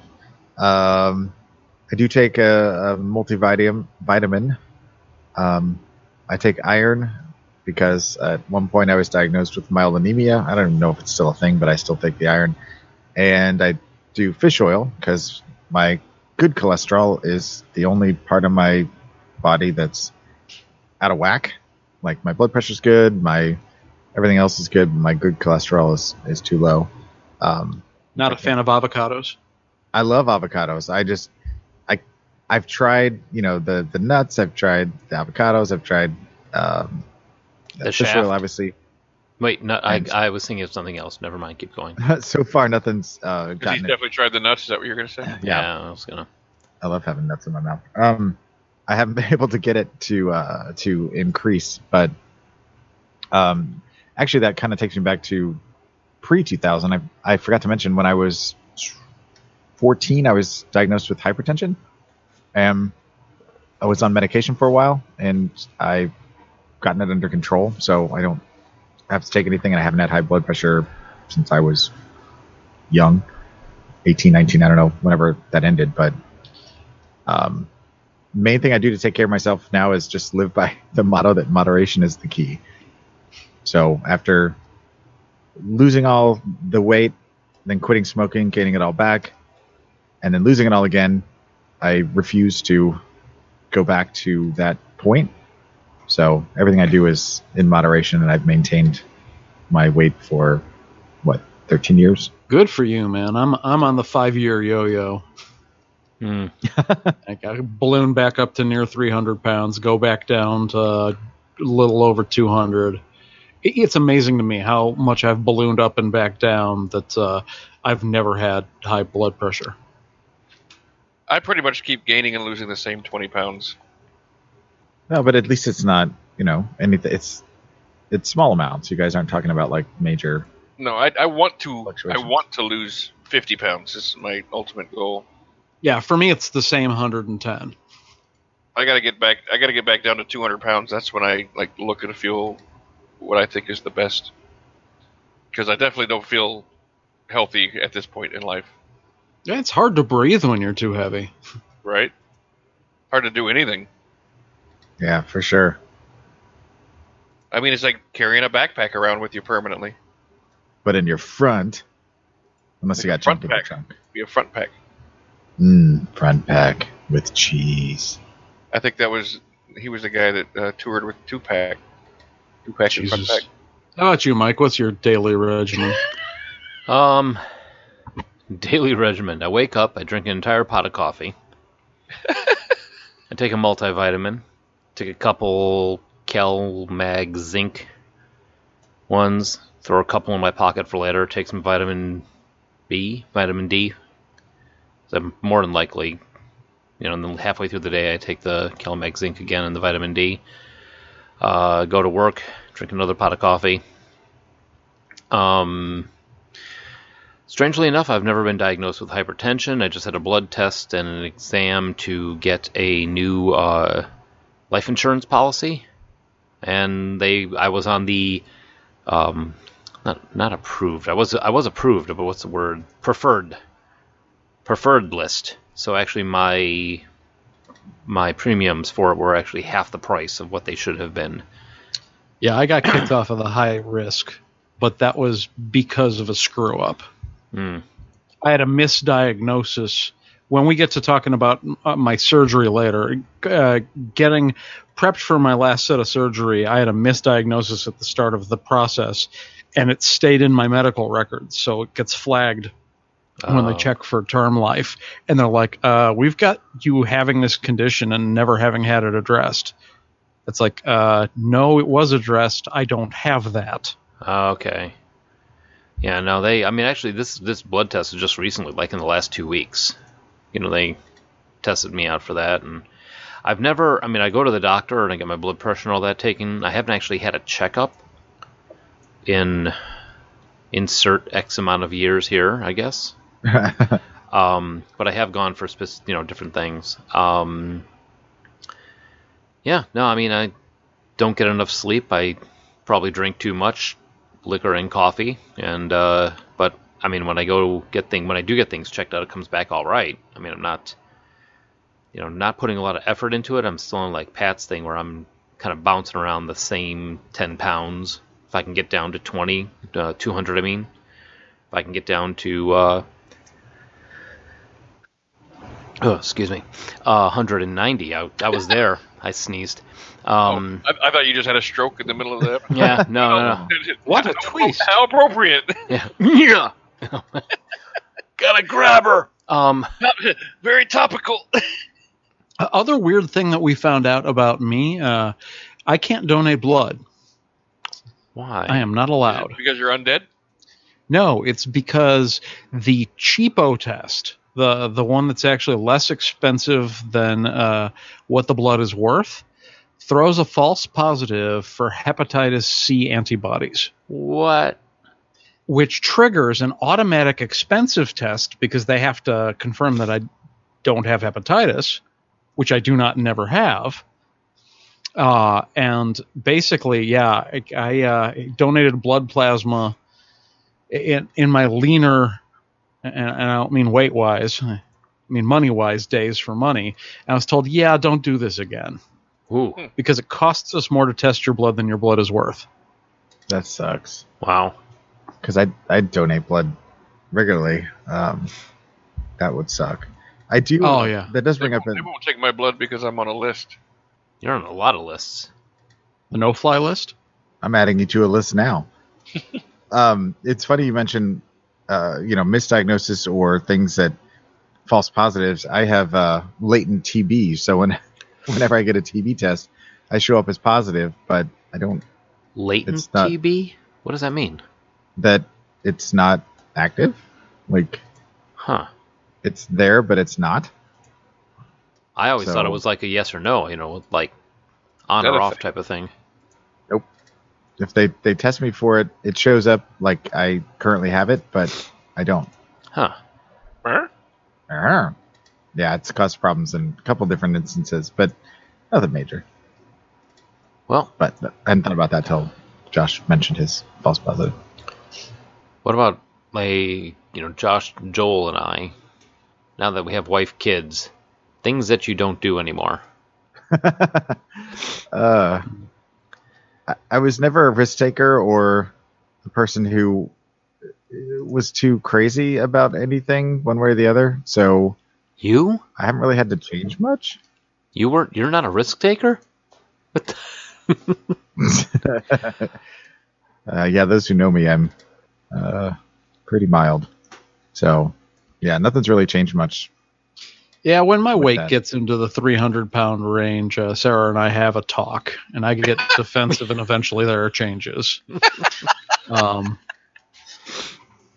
I, also, I, I am strictly forbidden uh, from driving drunk anymore, which was a big problem for me. Hmm. That's a good thing. Yeah, it's it's a, it was horrible, and I'm uh, lucky I never hurt anyone else or myself. But it was just one of those things. If you're Gen X and you came up in certain, like, I find a lot of people from our generation are either t- it's no big deal or are oh my god I would never do that. If I'm buzzed and I touch the keys, everyone's going to explode. Well, we and had that. I was from a former group. yeah, we had that hammered into us all through high school. You know. Yeah, I'm probably the latter group. Um. I've driven plenty of times when I probably shouldn't have, I will admit, but it's not like a habit. But I've done it more than more than six times, I would say. Yeah, there there were a couple years there where it was pretty bad. I had one- I had I've told you the guys that trip that I had to New Orleans where I literally do not even remember driving back. And I was like, okay, that's probably the worst I've ever done Oof. Yeah, that's a bad sign, dude. Because I can usually remember. And then uh, the night of my dad's memorial, I probably should not have driven home either. Yeah, I, can remember one one point. Uh, I remember being fed tequila shots, and uh, one of the girls I was with kept buying me pints of Guinness because she was just amazed. She didn't. She's like, I, I can't believe you're going to finish another one. She thought it was hilarious. And eventually, the bar closed, and that's when I stopped drinking. And I vaguely remember uh, traveling from exit uh, exit down on Division to La Grange the long way. It took me like two hours to get home. I don't remember most of it. I remember standing in a play children's playground peeing, unfortunately, and I remember pulling into my driveway. by that time school had already started. Right. Josh is on a list too. Yeah, it's uh, I, not something I'm proud of, but it's definitely something that Sarah said. This is this is something that stops. Yeah. I um, I have a piece of art due to the whole you know pulling over and peeing in a random place because I peed in a Chicago alley on one of my trips. As I'm standing there peeing, I look in the you know next to the dumpster and somebody was throwing away. A, a, and I looked at it. I'm like, this is actually pretty nice. I just opened up my trunk, threw the art in, took off. So back to our health. Okay. yeah, I got I got nothing on that, man. Was it was Well, art it's of just such a random way. I was like, oh, well, I actually kind of like this. It was like, you know, Well, and that's the thing is, it's one of those things where like you think you're okay doing it until suddenly you're not, and everyone knows you should have known better. My my big come to Jesus moment was when I, the group of people I was hanging out with at Gen Con one year paid a homeless man twenty dollars to carry me back to the hotel. Which is an It's amazing money well spent. Yeah, which is an amazing story for another time, but I wound up. Uh, you you kind of reassess things when you wake up in the emergency room wearing a tag on your wrist that says John Doe. If it were me, they would have needed forty dollars and two homeless dudes. So that's a story for another time. But uh, what about yeah? What about us, Joel? Yes. Us with children, and, what maybe maybe Josh with dog. Have you had any? God, they shoved thirteen red hots up their nose stories. And they had to go to the emergency room with the kids, type of thing. Uh, my kids never did anything or have not done anything to date You, however, have shoved 14 red hots up your nose. that involved things up the nose. However, um, there was an instance where when we were still living in Colorado, um, we were living on a, we had a, a two story um, house, and Julianne and Isaiah were playing where they would slide down the stairs, and Juliana thought you know she should give him a push, and he broke his collarbone. Oh, jeez. So um, I didn't know that there was a push. I thought he just had tried to go down and hurt himself. I just found this out last week Oh, God. before we decided to do the show. I was told this story and I never heard it before. So, And I was like, "You did what?" And she's like, "Yeah, we figured we probably shouldn't tell you what really happened, but Her reasoning So, like, well, you've um, seen him walk. I mean, it's completely legit. the other instance, since you mentioned pets, uh, I do remember one instance where um, there's a period where we had little cream cheese packets in the house. This is when we were living in the garden apartment in Oak Park. As And- pets? This was Buster. Oh, um, we had the little cream cheese packets, and they used to end up just kind of staying out because someone didn't throw them away, not me. And Buster at some point decided that uh, you know this smelled good, so I'm going to eat it. So he ate the entire cream cheese packet. Which, if you've seen the the elongated cream cheese packets, they're like kind of a metal-y type material. The Philadelphia, Philadelphia ones that are silver. yeah. Uh, they're kind of thick. They're not exactly like m- very you malleable. the whole thing? He ate the whole thing, and so you Yeah, it's almost like an aluminum foil kind of. I, I asked the vet. You know, I'm like, do we need to bring him in? And and Doctor John's like, no, no, it'll pass. So Uh. you know, a day or so later, he's taking a shit and he's having trouble. And I realized that there's a half a cream cheese packet covered in shit coming out of his ass that he then pooped, and there's a whole cream cheese packet covered in shit. And did you put it on a bagel? The shit The cream cheese shit? No. It up and threw it away, but I that must have hurt like a son of a bitch. That's that's dogs for you though. They they make you love them and then try to find it creative ways to kill themselves. Yes. Same as children. We haven't had any ER issues with the girls. I mean, which is good because we have our own own issues. I have, actually have thought about this, like talking about you know whether or not I would talk about this, but my whole thing with uh, Katie is she's got cystic fibrosis. So, and I just Suzanne and I discovered that we're carriers, and you guys all know this, but she's doing great. Um, for a for a kid taking too many pills that she does, but she's you know we go to the she's had more than her fair share of blood tests and all that, so that's a regular thing for us. But there's never been any, uh, you know, like split. I mean, I'm I I the hurt yourself gene was not passed on through me. now my sister's kids, the oldest one, broke his arm falling off the arm of the couch. Got a cast, got it off, went outside, fell off the little bitty slide that they had there, broke his arm again in the exact same spot. Jeez. Um, That, that that kid is is like a Tasmanian devil. That- oh yeah, Never you, stops. You've met him. it's yeah, he's he's continually on. Um, they have like a punch card at the ER for him.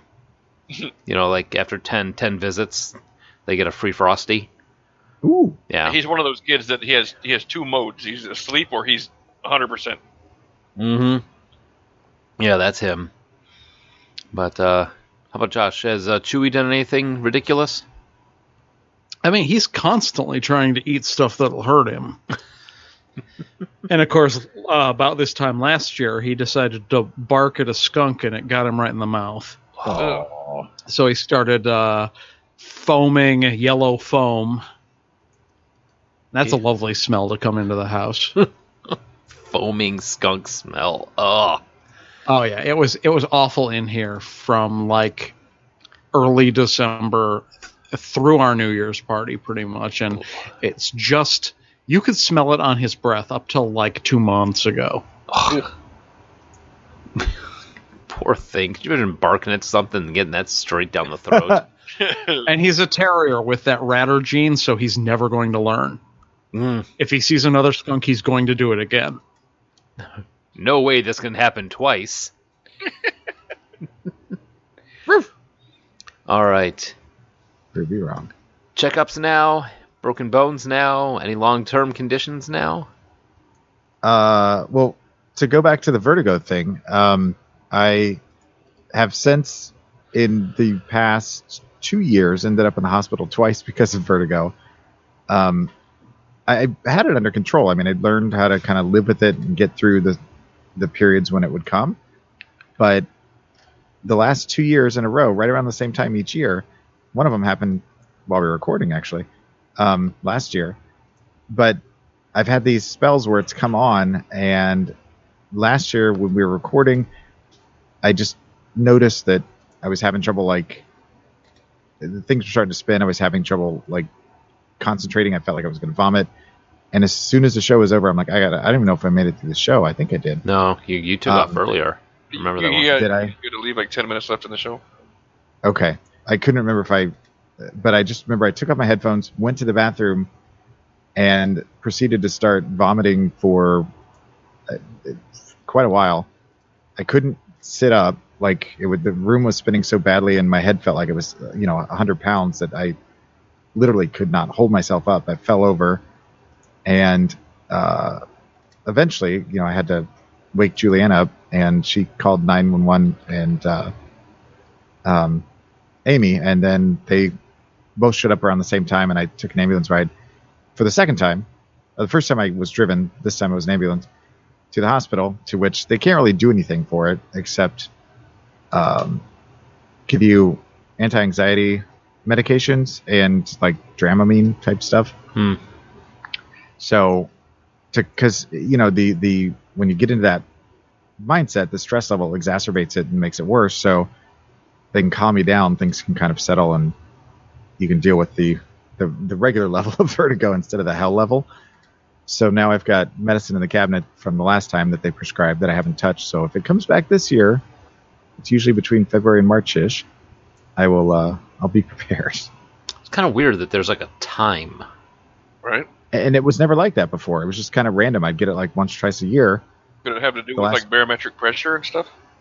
I I they've, I went to an audiologist. I had a couple hours worth of tests done. They determined what kind of vertigo it was, but they couldn't figure out a trigger. So Is yeah, it the last uh, few years- BPPV? Yeah, Okay. benign proximal uh, vertigo. So Isn't, that, isn't that a droid in the Star Wars? boo, fuck you. um, so we'll see. I mean, I, I'm coming up on that time frame again, so sometime in the next few months could happen. But this time, I feel a little less stressed about it because I know I've got medication to hopefully There's a plan of attack. curb it. Right. So that's a positive. Did you really keep it that far away from your bathroom? The medication? Yeah. Uh, it's in the medicine cabinet. Oh, I thought you said it was in your kitchen. Sorry. That's where the medicine cabinet is. You have a You- medicine cabinet in your kitchen? You Well- should, well, got a you got a cabinet where you put the medicine. Therefore, it Yes. is the medicine cabinet. Oh, I guess Joel you- actually lives there's in only a one of- submarine. so I don't have that much. what? He said I live in a submarine. No, because both I have two medicine cabinets in my bathroom, but the main bathroom that's closest to where I am most of the time doesn't have a medicine cabinet. So I think you need to send Pat a, a diagram of your house. I'm going to send you a, a diagram, Pat. Yeah. That'll Yeah, I that. only know what BPPV is because it was one of the things that they thought maybe I had with the dizzy spells, but Mhm. uh, it doesn't look like it. Uh, there's there's still a bunch of just mystery symptoms. oh, Well, look at the Pull the bright side. Joel. I mean, at least you've never been to the ER to get meat stuck taken out of your throat. let's not bring up that. That's that's HIPAA violation. We can't bring up. Can't bring up. We just know that I happened. mean, it happened to Oh. someone. Yes. I'm I'm currently on week five or six of uh, Meat stuck in your throat? sciatic pain. Ugh. Uh, the first worst. two weeks, it was so bad I couldn't sit down, which sucks if you drive for a living, especially considering it's in my right leg. And I mean, my ankle hurts now. Um, I probably need to schedule something with the doctor. I, I'm not concerned about the sciatica; it will probably go away eventually on its own. It's if there's something pressing on the nerve that is more serious that I don't know about, like an infection, a slip disc, a tumor. That's It's not a yeah. tumor. that's that's worst case scenario, but I mean it could be Is, is, is it a, a weight related issue? Uh, Sciatica? I don't not know. typical. Uh, the sciatic nerve is a nerve that runs from your lower back down through your buttocks all the way down your leg to your ankle. So if anything puts pressure on it, uh, which is frequently from a slip disc, uh, you'll have pain sh- radiating from your butt all the way down to your ankle. And for me, Yeah. it's worst in my ankle. It hurts like hell, dude. Because I've had issues with that. Not like to the level you have, but I get that to where it's right underneath my left butt cheek, to where I I limp. I can't walk correctly because it hurts so bad. Oh yeah, yeah. I When I, the, my first week, uh, I, I was limping super bad, and you can kind of walk the limp off because it's not as bad if you're standing. Uh, also, sometimes you feel pins and needles in your foot. I actually have that right now. Uh, pain in the ankle and pins and needles in the foot. Yeah. And uh, I was having to take breaks from everything and just lay down. A couple weeks ago, when we missed an update, it was like cars were blowing up and Mike was out of town and I couldn't sit. Yeah, that's that's what it was. Yeah. What about times that you should have gone to the doctor recently? Well, there was when I c- should have gone to the doctor and couldn't. Hmm. Um, for the years I didn't have insurance, uh, both of my molars right next to the wisdom teeth on the lower jaw were slowly crushed by the wisdom teeth that are growing in sideways. Ah. Uh, yeah, and I'm I'm missing those two teeth, and uh, they were taken out the hard way. That's pretty Bu- metal. Yeah, by by like a at the speed of bone growing vice that got tighter every single day, and both of them broke uh, in completely different times, both biting into a uh, slice of uh, cooked frozen pizza. I'm I'm saying cooked because you assholes will say, "Oh, you got to cook it first.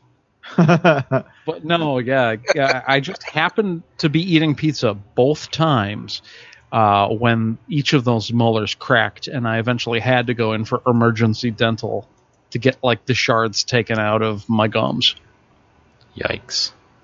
But I just played through the pain with both of them until the nerves died, and it didn't hurt anymore. God damn. I have one Uh, my that- pain tolerance is pretty high, so when I say something hurts, it fucking hurts. I have And one that's how I am too, actually. Because when the kidney stone happened, I was like, "This is serious." Because like I usually don't, yeah, nothing bothers me this much. Yeah, about six years ago, I went through a kidney stone bout when I was traveling across the country. Yeah, I tell got- us about it. Good time I for got- it. Yeah. I got stuck in Little Rock. Um, I was just basically I just started feeling like some um, what felt like random kidney pain, which I get every now and then because I drink way too much soda.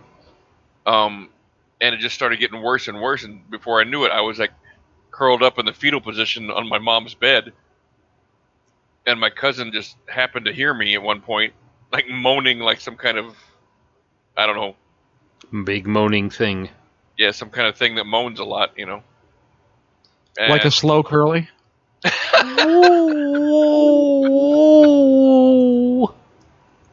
Whoa. Yeah, long story short, I had a uh, like a pencil eraser sized kidney stone that um, they had to like use the the um, sonar to break it up into pieces so I could pass it.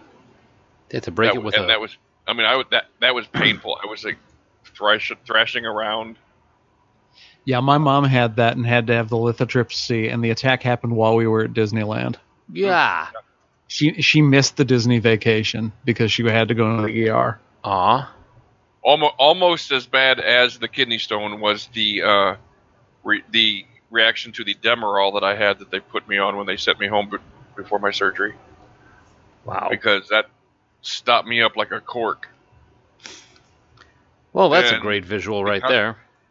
Yeah, like like Josh talking about in the then when he you know his first whatever major yeah I I had to go into the ER again just for the for the constipation that the Demerol caused and I mean it, it was you know sorry for the listeners that aren't going to appreciate this but it was the the most gratifying shit I ever took when I finally you know went into the bathroom and it was so it was so gloriously bad that like I forgot to lock the door and some guy opened up the door and I didn't even give I didn't even care. I was like, whatever, man, take it all in. Uh, If you're familiar with our listeners, Pat, they're probably all nodding in approval right now. Yeah, that's true. Anyone who is going to be grossed out checked out like ten minutes ago. Yeah. I have I have So, one yeah, time. That Demerol, I mean, I will never take Demerol again because it constipated me so fucking bad. It was absolutely ridiculous. But I am on the morphine train. If I could, you know, if anybody can find some morphine, oh man, this stuff was that was the only thing that touched me, and it's because it's like a sledgehammer. Yeah. There's no there's no subtlety to morphine. Morphine is like we're just gonna dull everything. Woo woo. I can see why they use it on the battlefields because it works quick and it and it just you don't care about shit after you are after you take some morphine. You're like, hey man, my leg's gone. Whatever. Plus, you get a visit from Papa Smurf. Hello, Papa Smurf. I see we meet again. Uh, I went to the doctor once when I shouldn't have. Went to the doctor. It just and I got diag- uh, He he suggested that I may have depression, and he prescribed something. And I first warning should have been that there was no copay. Went to the went to the pharmacy, gave them the ticket. And they're like, "Here you go, here you go." I'm like, "Oh, how much is it?" They're like, "Oh, it's free." I took that for a few weeks and I didn't give a shit about anything. I'm like all my personnel. This, I mean, this is that brief. You know that chunk of time where th- the four of us really didn't talk too much. Uh-huh. That's that. Um, So I, you're I saying you're happier without us? Is that what you're yeah, saying? what I'm what I'm saying is that with with no this this is my antidepressant right now right here. That's exactly what this is. Um, I should never take those again. I mean, I just didn't give a shit. My all my personality. I was just the most plain white piece of paper you've ever seen in your life. it's like terrible. I mean, even Susan. Like, sure, I'll work overtime. Yay! yeah, okay, whatever. It's all right. You know, and e- Suzanne was even like, "You need to stop taking this now." Um, which probably echoes back to me the time when I took just a drip of morphine that uh, I should stay away from these sort of things. Um, how about surgeries? Surgeries in this time? Eh? Eh? Oh My kidney yeah. one, that was the only one I've had as an adult. What do you Uh, got? well, I had one. Uh, I I don't even know if it actually took me out, but it was during the time of this podcast. I had my gallbladder out. Got to be two, coming up on three years ago now. Oh yeah, that's right. Yeah, I, dude, uh, gallstone pain. It's it's so difficult to describe. It's it's like everything. It starts out as dull and only like a pain four, but it never lets up, and then it's like acid is eating you from the inside, and you have to vomit all the time. And vomiting makes it feel better for just a little bit until you run out of stuff to vomit. But you don't stop. Yeah, my niece has gone through that before she's had her gallstone removed as well. That was And yeah, incredibly it vivid. was awful. It was like anytime I had more than just a little bit of fat, like I, I, if I had have any meat that had fat in it, I'd have an attack. Or any fried food. That would suck. Oh. Dude, it was awful, and uh, it got so bad that the attacks are unbearable. They are uh, constant pain for twelve to thirteen hours.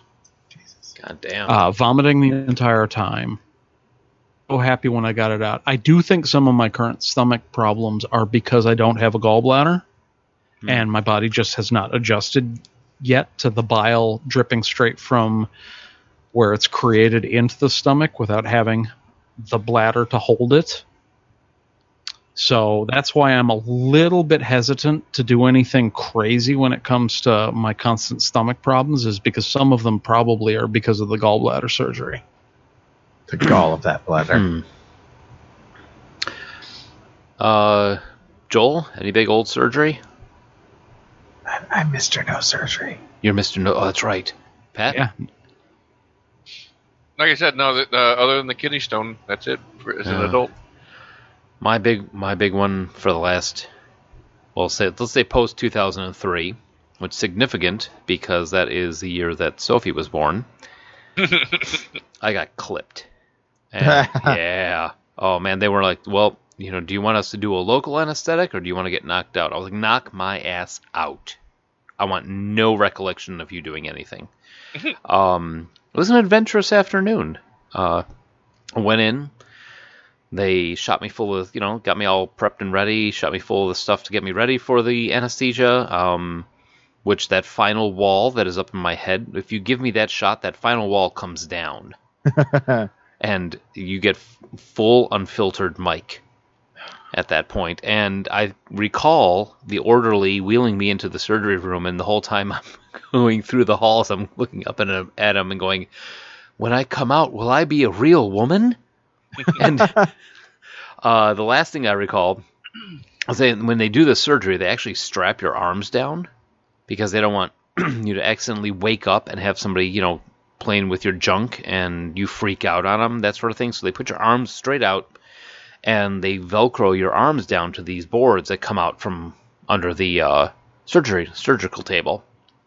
And the last thing I recall is, you know, the anesthesiologist is going, you know, okay, well, you're about to go under, you know, and jokingly she goes, do you have any last things to say? Now I'm stretched out, arms straight out from a side to me. She goes, Do you have anything to say before you go under? And I go, Forgive them, Father. They know not what they do.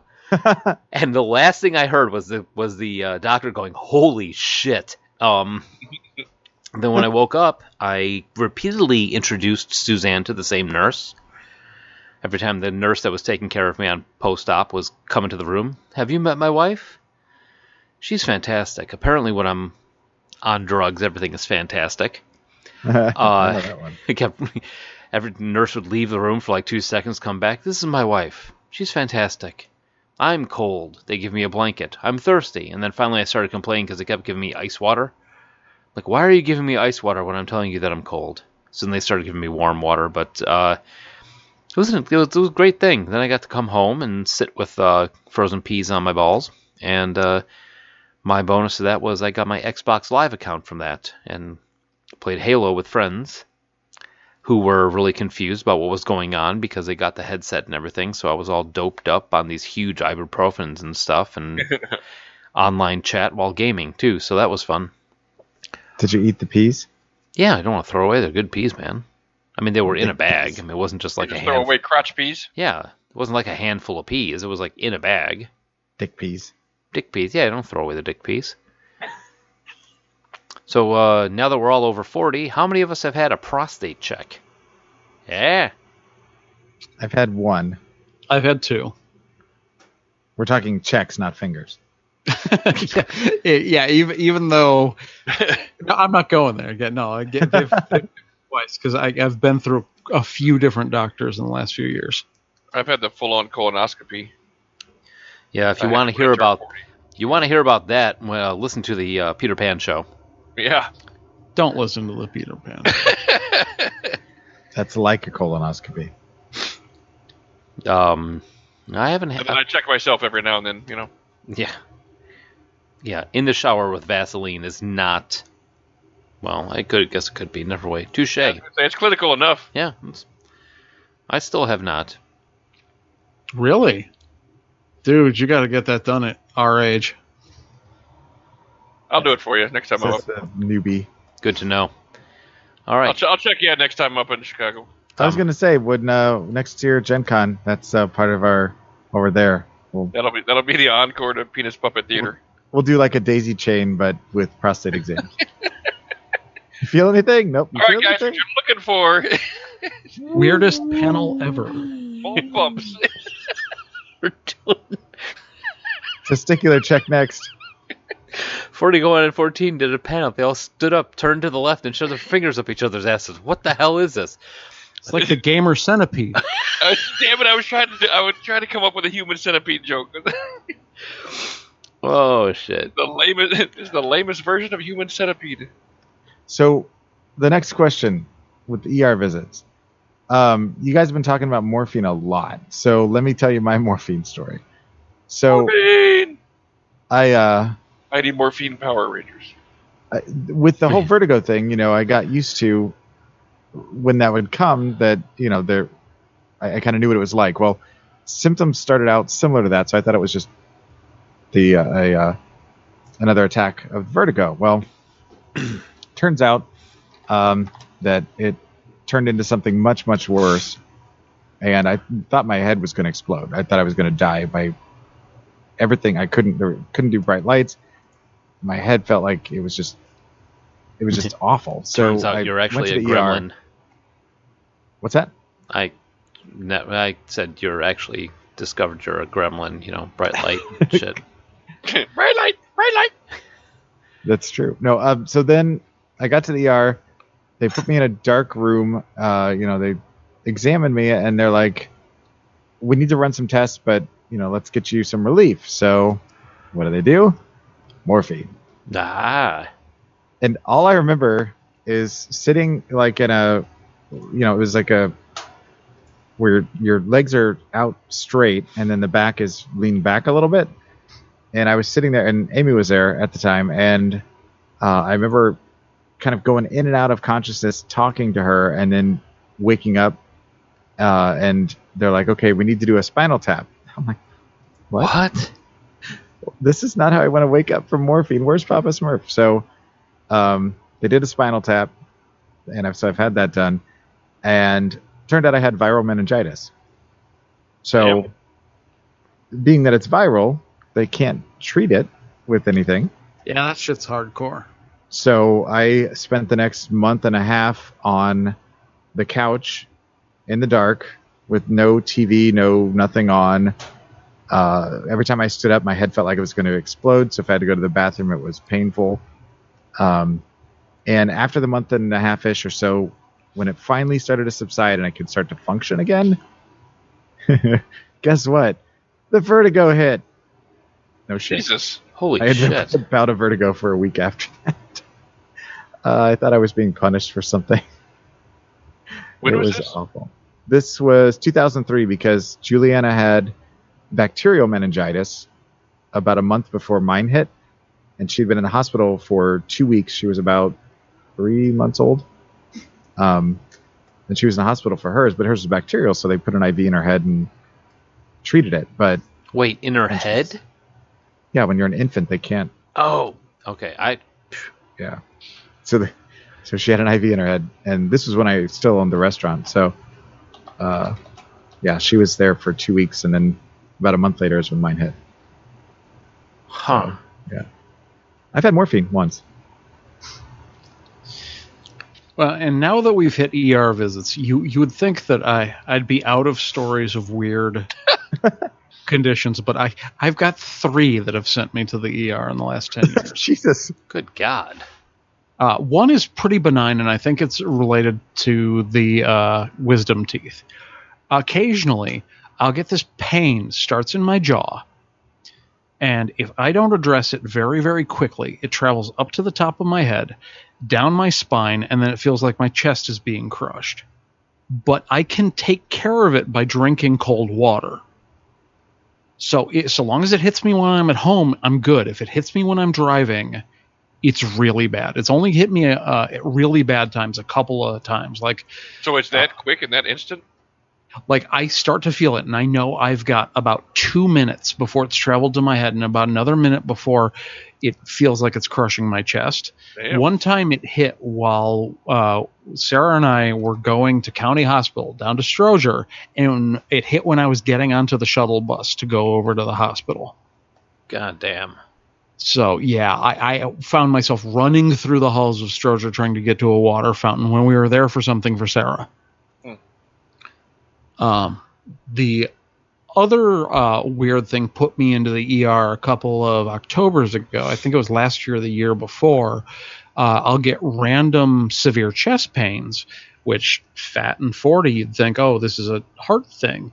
But uh, they kept me overnight. They ran all of the blood work. They did the stress che- test, and they're like, well, we know it's not cardiac. And I'm like, well, what is it? We don't know that. We just know it's not cardiac. Huh. So uh, yeah, that's that's a thing that happens. And the other thing that I've had only two uh, episodes with, and I, I'm hoping that we've got some medical genius that is listening to all my symptoms, and Doctor House is listening. and is like, holy shit, all these things come together and they're one thing. Uh, He's got alligator bird flu. believe it or not, this is called exploding head syndrome. Uh, it's something that happens when you're going to sleep or you're waking up and you hear an explosion inside your head, like someone has set off a bomb. And it's terrifying. You have that? Yeah, I, I've only had it go off twice, but it is so fucked up when it happens. I would call that transfer syndrome, if anything. Oh no! Look it up. It's the it's Scanners. it's, it's a thing. Ah, It- scanners, it's yeah. Called ex, it's called exploding head syndrome. God damn, is man. weird. Yeah, and it f- uh, Have you been sounds abducted by an alien? not that I know of. Maybe That's when I was Sarah peeing in the alien. playground. Is is is Sarah an alien? It would explain a lot, wouldn't it? Yeah. Hmm. But yeah, no, that uh, yeah, EHS has only hit me twice. Huh. But the the jaw thing is, uh, I'd probably say, uh, three times every five months. And the chest thing I haven't had in a while, but it used sometimes it would hit pretty severe. And when you're my age and size, you don't fuck around with chest pain. Hmm. You don't say it's probably this thing that I know is nothing. Right. It could be a heart attack this time. Hmm. So that's why, even though I've had no cardiac problems, I'm taking the low dose aspirin every day. Right. No reason to take a chance with something that's not going to hurt you to take a little. Right. Huh. So yeah, I'm wondering if all of these things are connected, but uh, that'd be awesome if it was one weird rare condition that is treatable. So, uh, trying to lighten the mood here. Has anybody had any wacky ER visits? Eh? Eh? He says, hoping. Eh? No? I don't. I don't go for Oh. wacky things. I've I've I've had one when I worked for Starbucks. Let's Um, hear about that. Yeah, let, it's fun. It's a fun story. He says, trying to pull this tailspin out. Um, I worked at Starbucks. I standing there, morning rush, that sort of thing. Conversations happening, and I just dropped, hit the ground. Uh, thankfully, one of the regular there's a medical group in the building, and one of the nurses was in line. She saw me drop, and the thing the thing with me is that everybody initially was like, "Oh, that's real funny, Mike's goofing around again." And then they realized that I couldn't stand back up. Um, she comes over, checks me out, says, "You got to go to the ER right now." I go over to Downers Grove. Uh, what's um, whatever the D- Downers Grove Hospital is. They put me in a EKG, not EKG. What's the big machine? You hold real still, scans your head. What's it called? MRI. MRI machine. Scan my head. Um, doctor comes back in after about 45 minutes. He goes, All right. You either have an inner ear infection or a brain aliens. tumor. Or a brain tumor. I'm just like, Jesus Christ, Doc. There's no middle of the road here. I mean, it's like you need some. You got an allergy pill, or you're gonna die. He's like, well, I'm leaning more towards the the inner ear infection. So as it turns out, thankfully, I just had an inner inner ear infection that was really throwing off my balance, and I fell down a lot. That wasn't as funny as I thought it was going to be. Hey, it was sunshine and rainbows compared to my last segment. I know, right? Yeah. I, I forgot one thing about uh, when I was younger. I had uh, when I was a teenager, I had a lot of migraines all the time, Oh yeah. and I actually had to go in and get a CAT scan and all this kind of stuff. We were afraid, you know, it was, and never found out what it was. And I, I don't get them anymore. Luckily, I mean, I, I, I can, I get headaches, but they're no nothing like you know the migraines I used to get. I, you know, they used to be the type where I'd have to lay in a dark room, like Joel was talking about. You know, just I get No- that. I get light, those no once in a while. yeah, I don't get them anymore. Thank goodness. Migraines presenting abnormally was the working theory when I uh, stopped because no one was giving me answers uh, on the combination EHS and dizziness and all that shit. Yeah. I That's what it could be. Occasionally, uh, well, when I worked back when I worked for Caribou, I got a migraine that was. I I- when they're really bad, I will go blind in my right eye. Oh, Like That's- my the the blood the blood can my uh, blood vessels constrict so much that I start to go blind. Um, so the first time that happened, I was working at Caribou Coffee and I flipped my shit, which did nothing to help the situation. Oh. And I wound up in the emergency room uh, with a ibuprofen drip until it went away. Uh, the most recent one actually happened, I say about six seven months ago, where I woke up to go to work and I woke up to go to work and Susanna's like, "You're not going in today." I'm like, no, I'm I'm fine, I'm fine. She goes, no, you're not. You're not going in today. You have a migraine. I'm like, yeah, I got a headache. Why? She goes, because an hour ago you woke up, walked into the bathroom, threw up, and then came back to bed. She's like, you're not going in. So, I have a sleep mask hanging on my uh, corner of my bed. Occasionally, when I get those migraines, I have to have like pitch black. hmm Yeah. anybody else had ice pick headaches? Oh, I sh- used, yeah, I don't. Again, I don't get those anymore. I mean, but yeah, back in the day. Fucking awful. Yep. anybody else But have nothing, nothing's worse than the cluster bombs, and luckily I never got those. So? Yeah, cluster headaches yeah. are. And anybody have a tapeworm? Eh? No. Oh, we probably should have addressed this in the first half of the show. How many of us uh, have the typical childhood ailments, uh, chicken pox, Oh, Oh yeah. others? yeah, Yeah. I had my tonsils taken out. I had chicken pox. I had chicken pox. Yep. I had chicken had, pox. um, still have my tonsils. Did you have the pox? I, I could I missed that. Oh yeah, I do. I did. I do still. Yeah, I, I had the chicken pox, and uh, I still have the uh, scar on the end of my nose. Looks like a tiny golfer hit a tiny divot out of the end of my nose, I wonder what that is. which is crazy because my mother had the exact same scar in the exact same place from chicken pox when she was the same age. Ah. Yeah, we all my all three of us got chicken pox at the same time, and my I think my sister, sister, um, one of them got it so bad they had like on their eyelids. Oh. Yeah, so that's fucked up. Have uh, all of your kids had the po- chicken pox, or No, but they have No. they haven't they have a um a shot for it now. They have an immunization for it now. ah, Yeah. See now, I got the chicken pox the last out of my my brother and sister, brother, sister, me. I got sent to my to my parent my grandparents' house when I had it, and I'm thinking they weren't real serious about the uh, contractability of this because I recall being there and like, "Hey, you want to go to get a hot dog?" I'm like, "Yeah, okay. You gonna get it and bring it back?" And she's like, "Nah, come on, we'll walk over." I remember being like, and then giving me quarters to go play in the arcade at the hot dog stand. So I'm wondering how many other people I infected by playing Space Invaders. yikes! I know, right? That's a good question.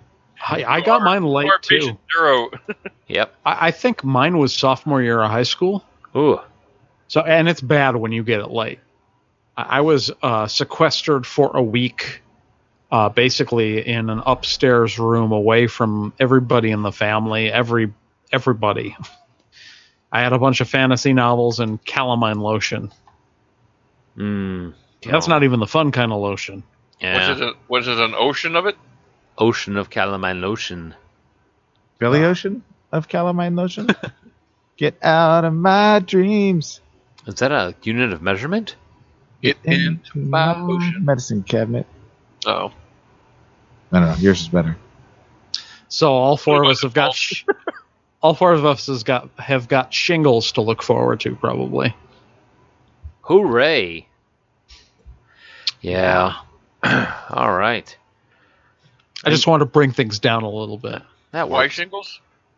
If uh, you had uh, chickenpox, it's very likely to show up when you get into your 50s again as shingles.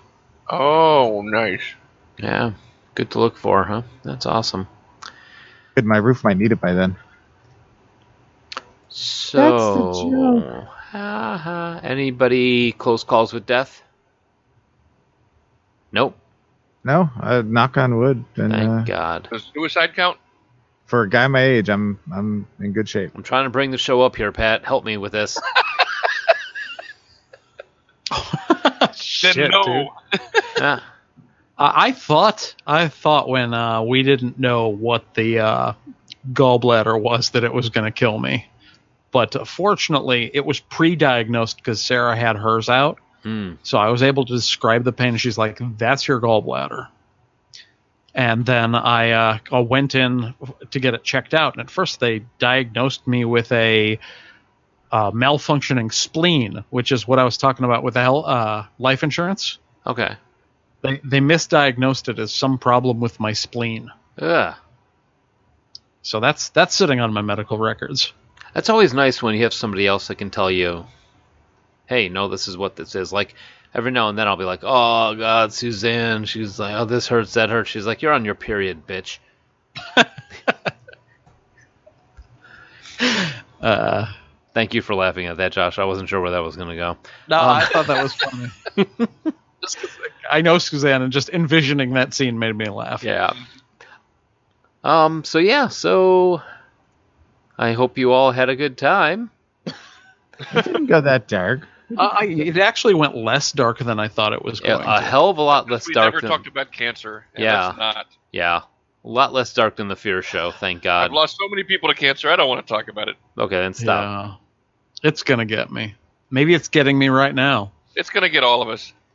Oh Jesus. No, I will. I, I read a, I read a, a, a statistical like um, study that they said basically humans are just cancer creating machines. If you live long enough and nothing else kills you, cancer will. I'm gonna get it at some point. Everybody in my family gets it, but everybody beats it. So I don't want to be the exception to that rule, but I've already set my self up that it, it'll happen. Well, my parents have got a 50% success rate with beating cancer. Cancer's one for one on my fam, my parents so far. That's what Josh said. So uh, Joel, what are no, we doing no, next? that's No, no. not what I said. My No. dad survived. One, it's one for two with him.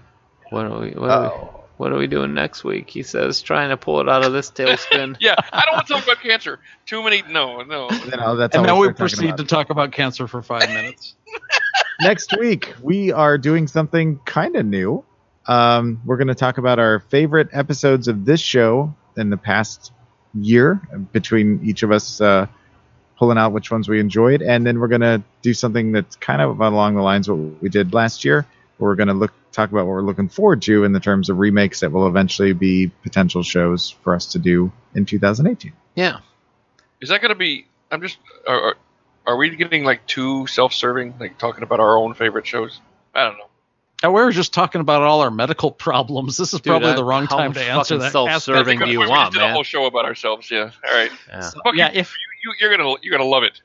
if uh, you have a diagnosis for anyone, Yeah. especially me and all my mystery symptoms, you can give us a call at 708 now wrap. That's 708 669 9727. Right. I already know I'm depressed. Don't bother calling in for that. Yeah. iTunes, Blubrry, Stitcher, TalkShoe, Podverse FM, and all that shit. You know.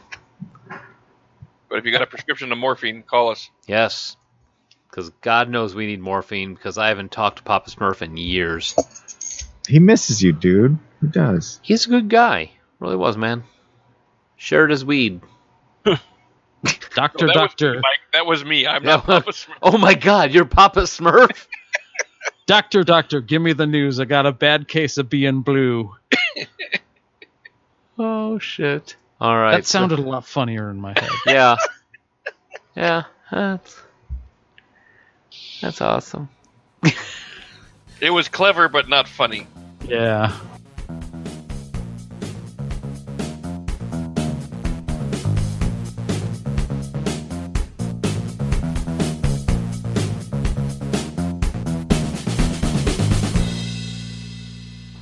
He just shit out a hundred dollars. We can't eat cryptocurrency. Uh, But yet they can't stop talking about it.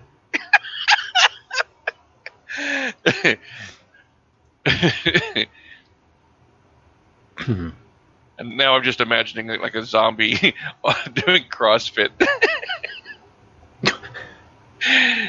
Guess speaking of things that people don't shut up about, you know, zombie just flipping tires. the fuck? And doing horrible push up, uh, pull up, Right? but not fast. Abs.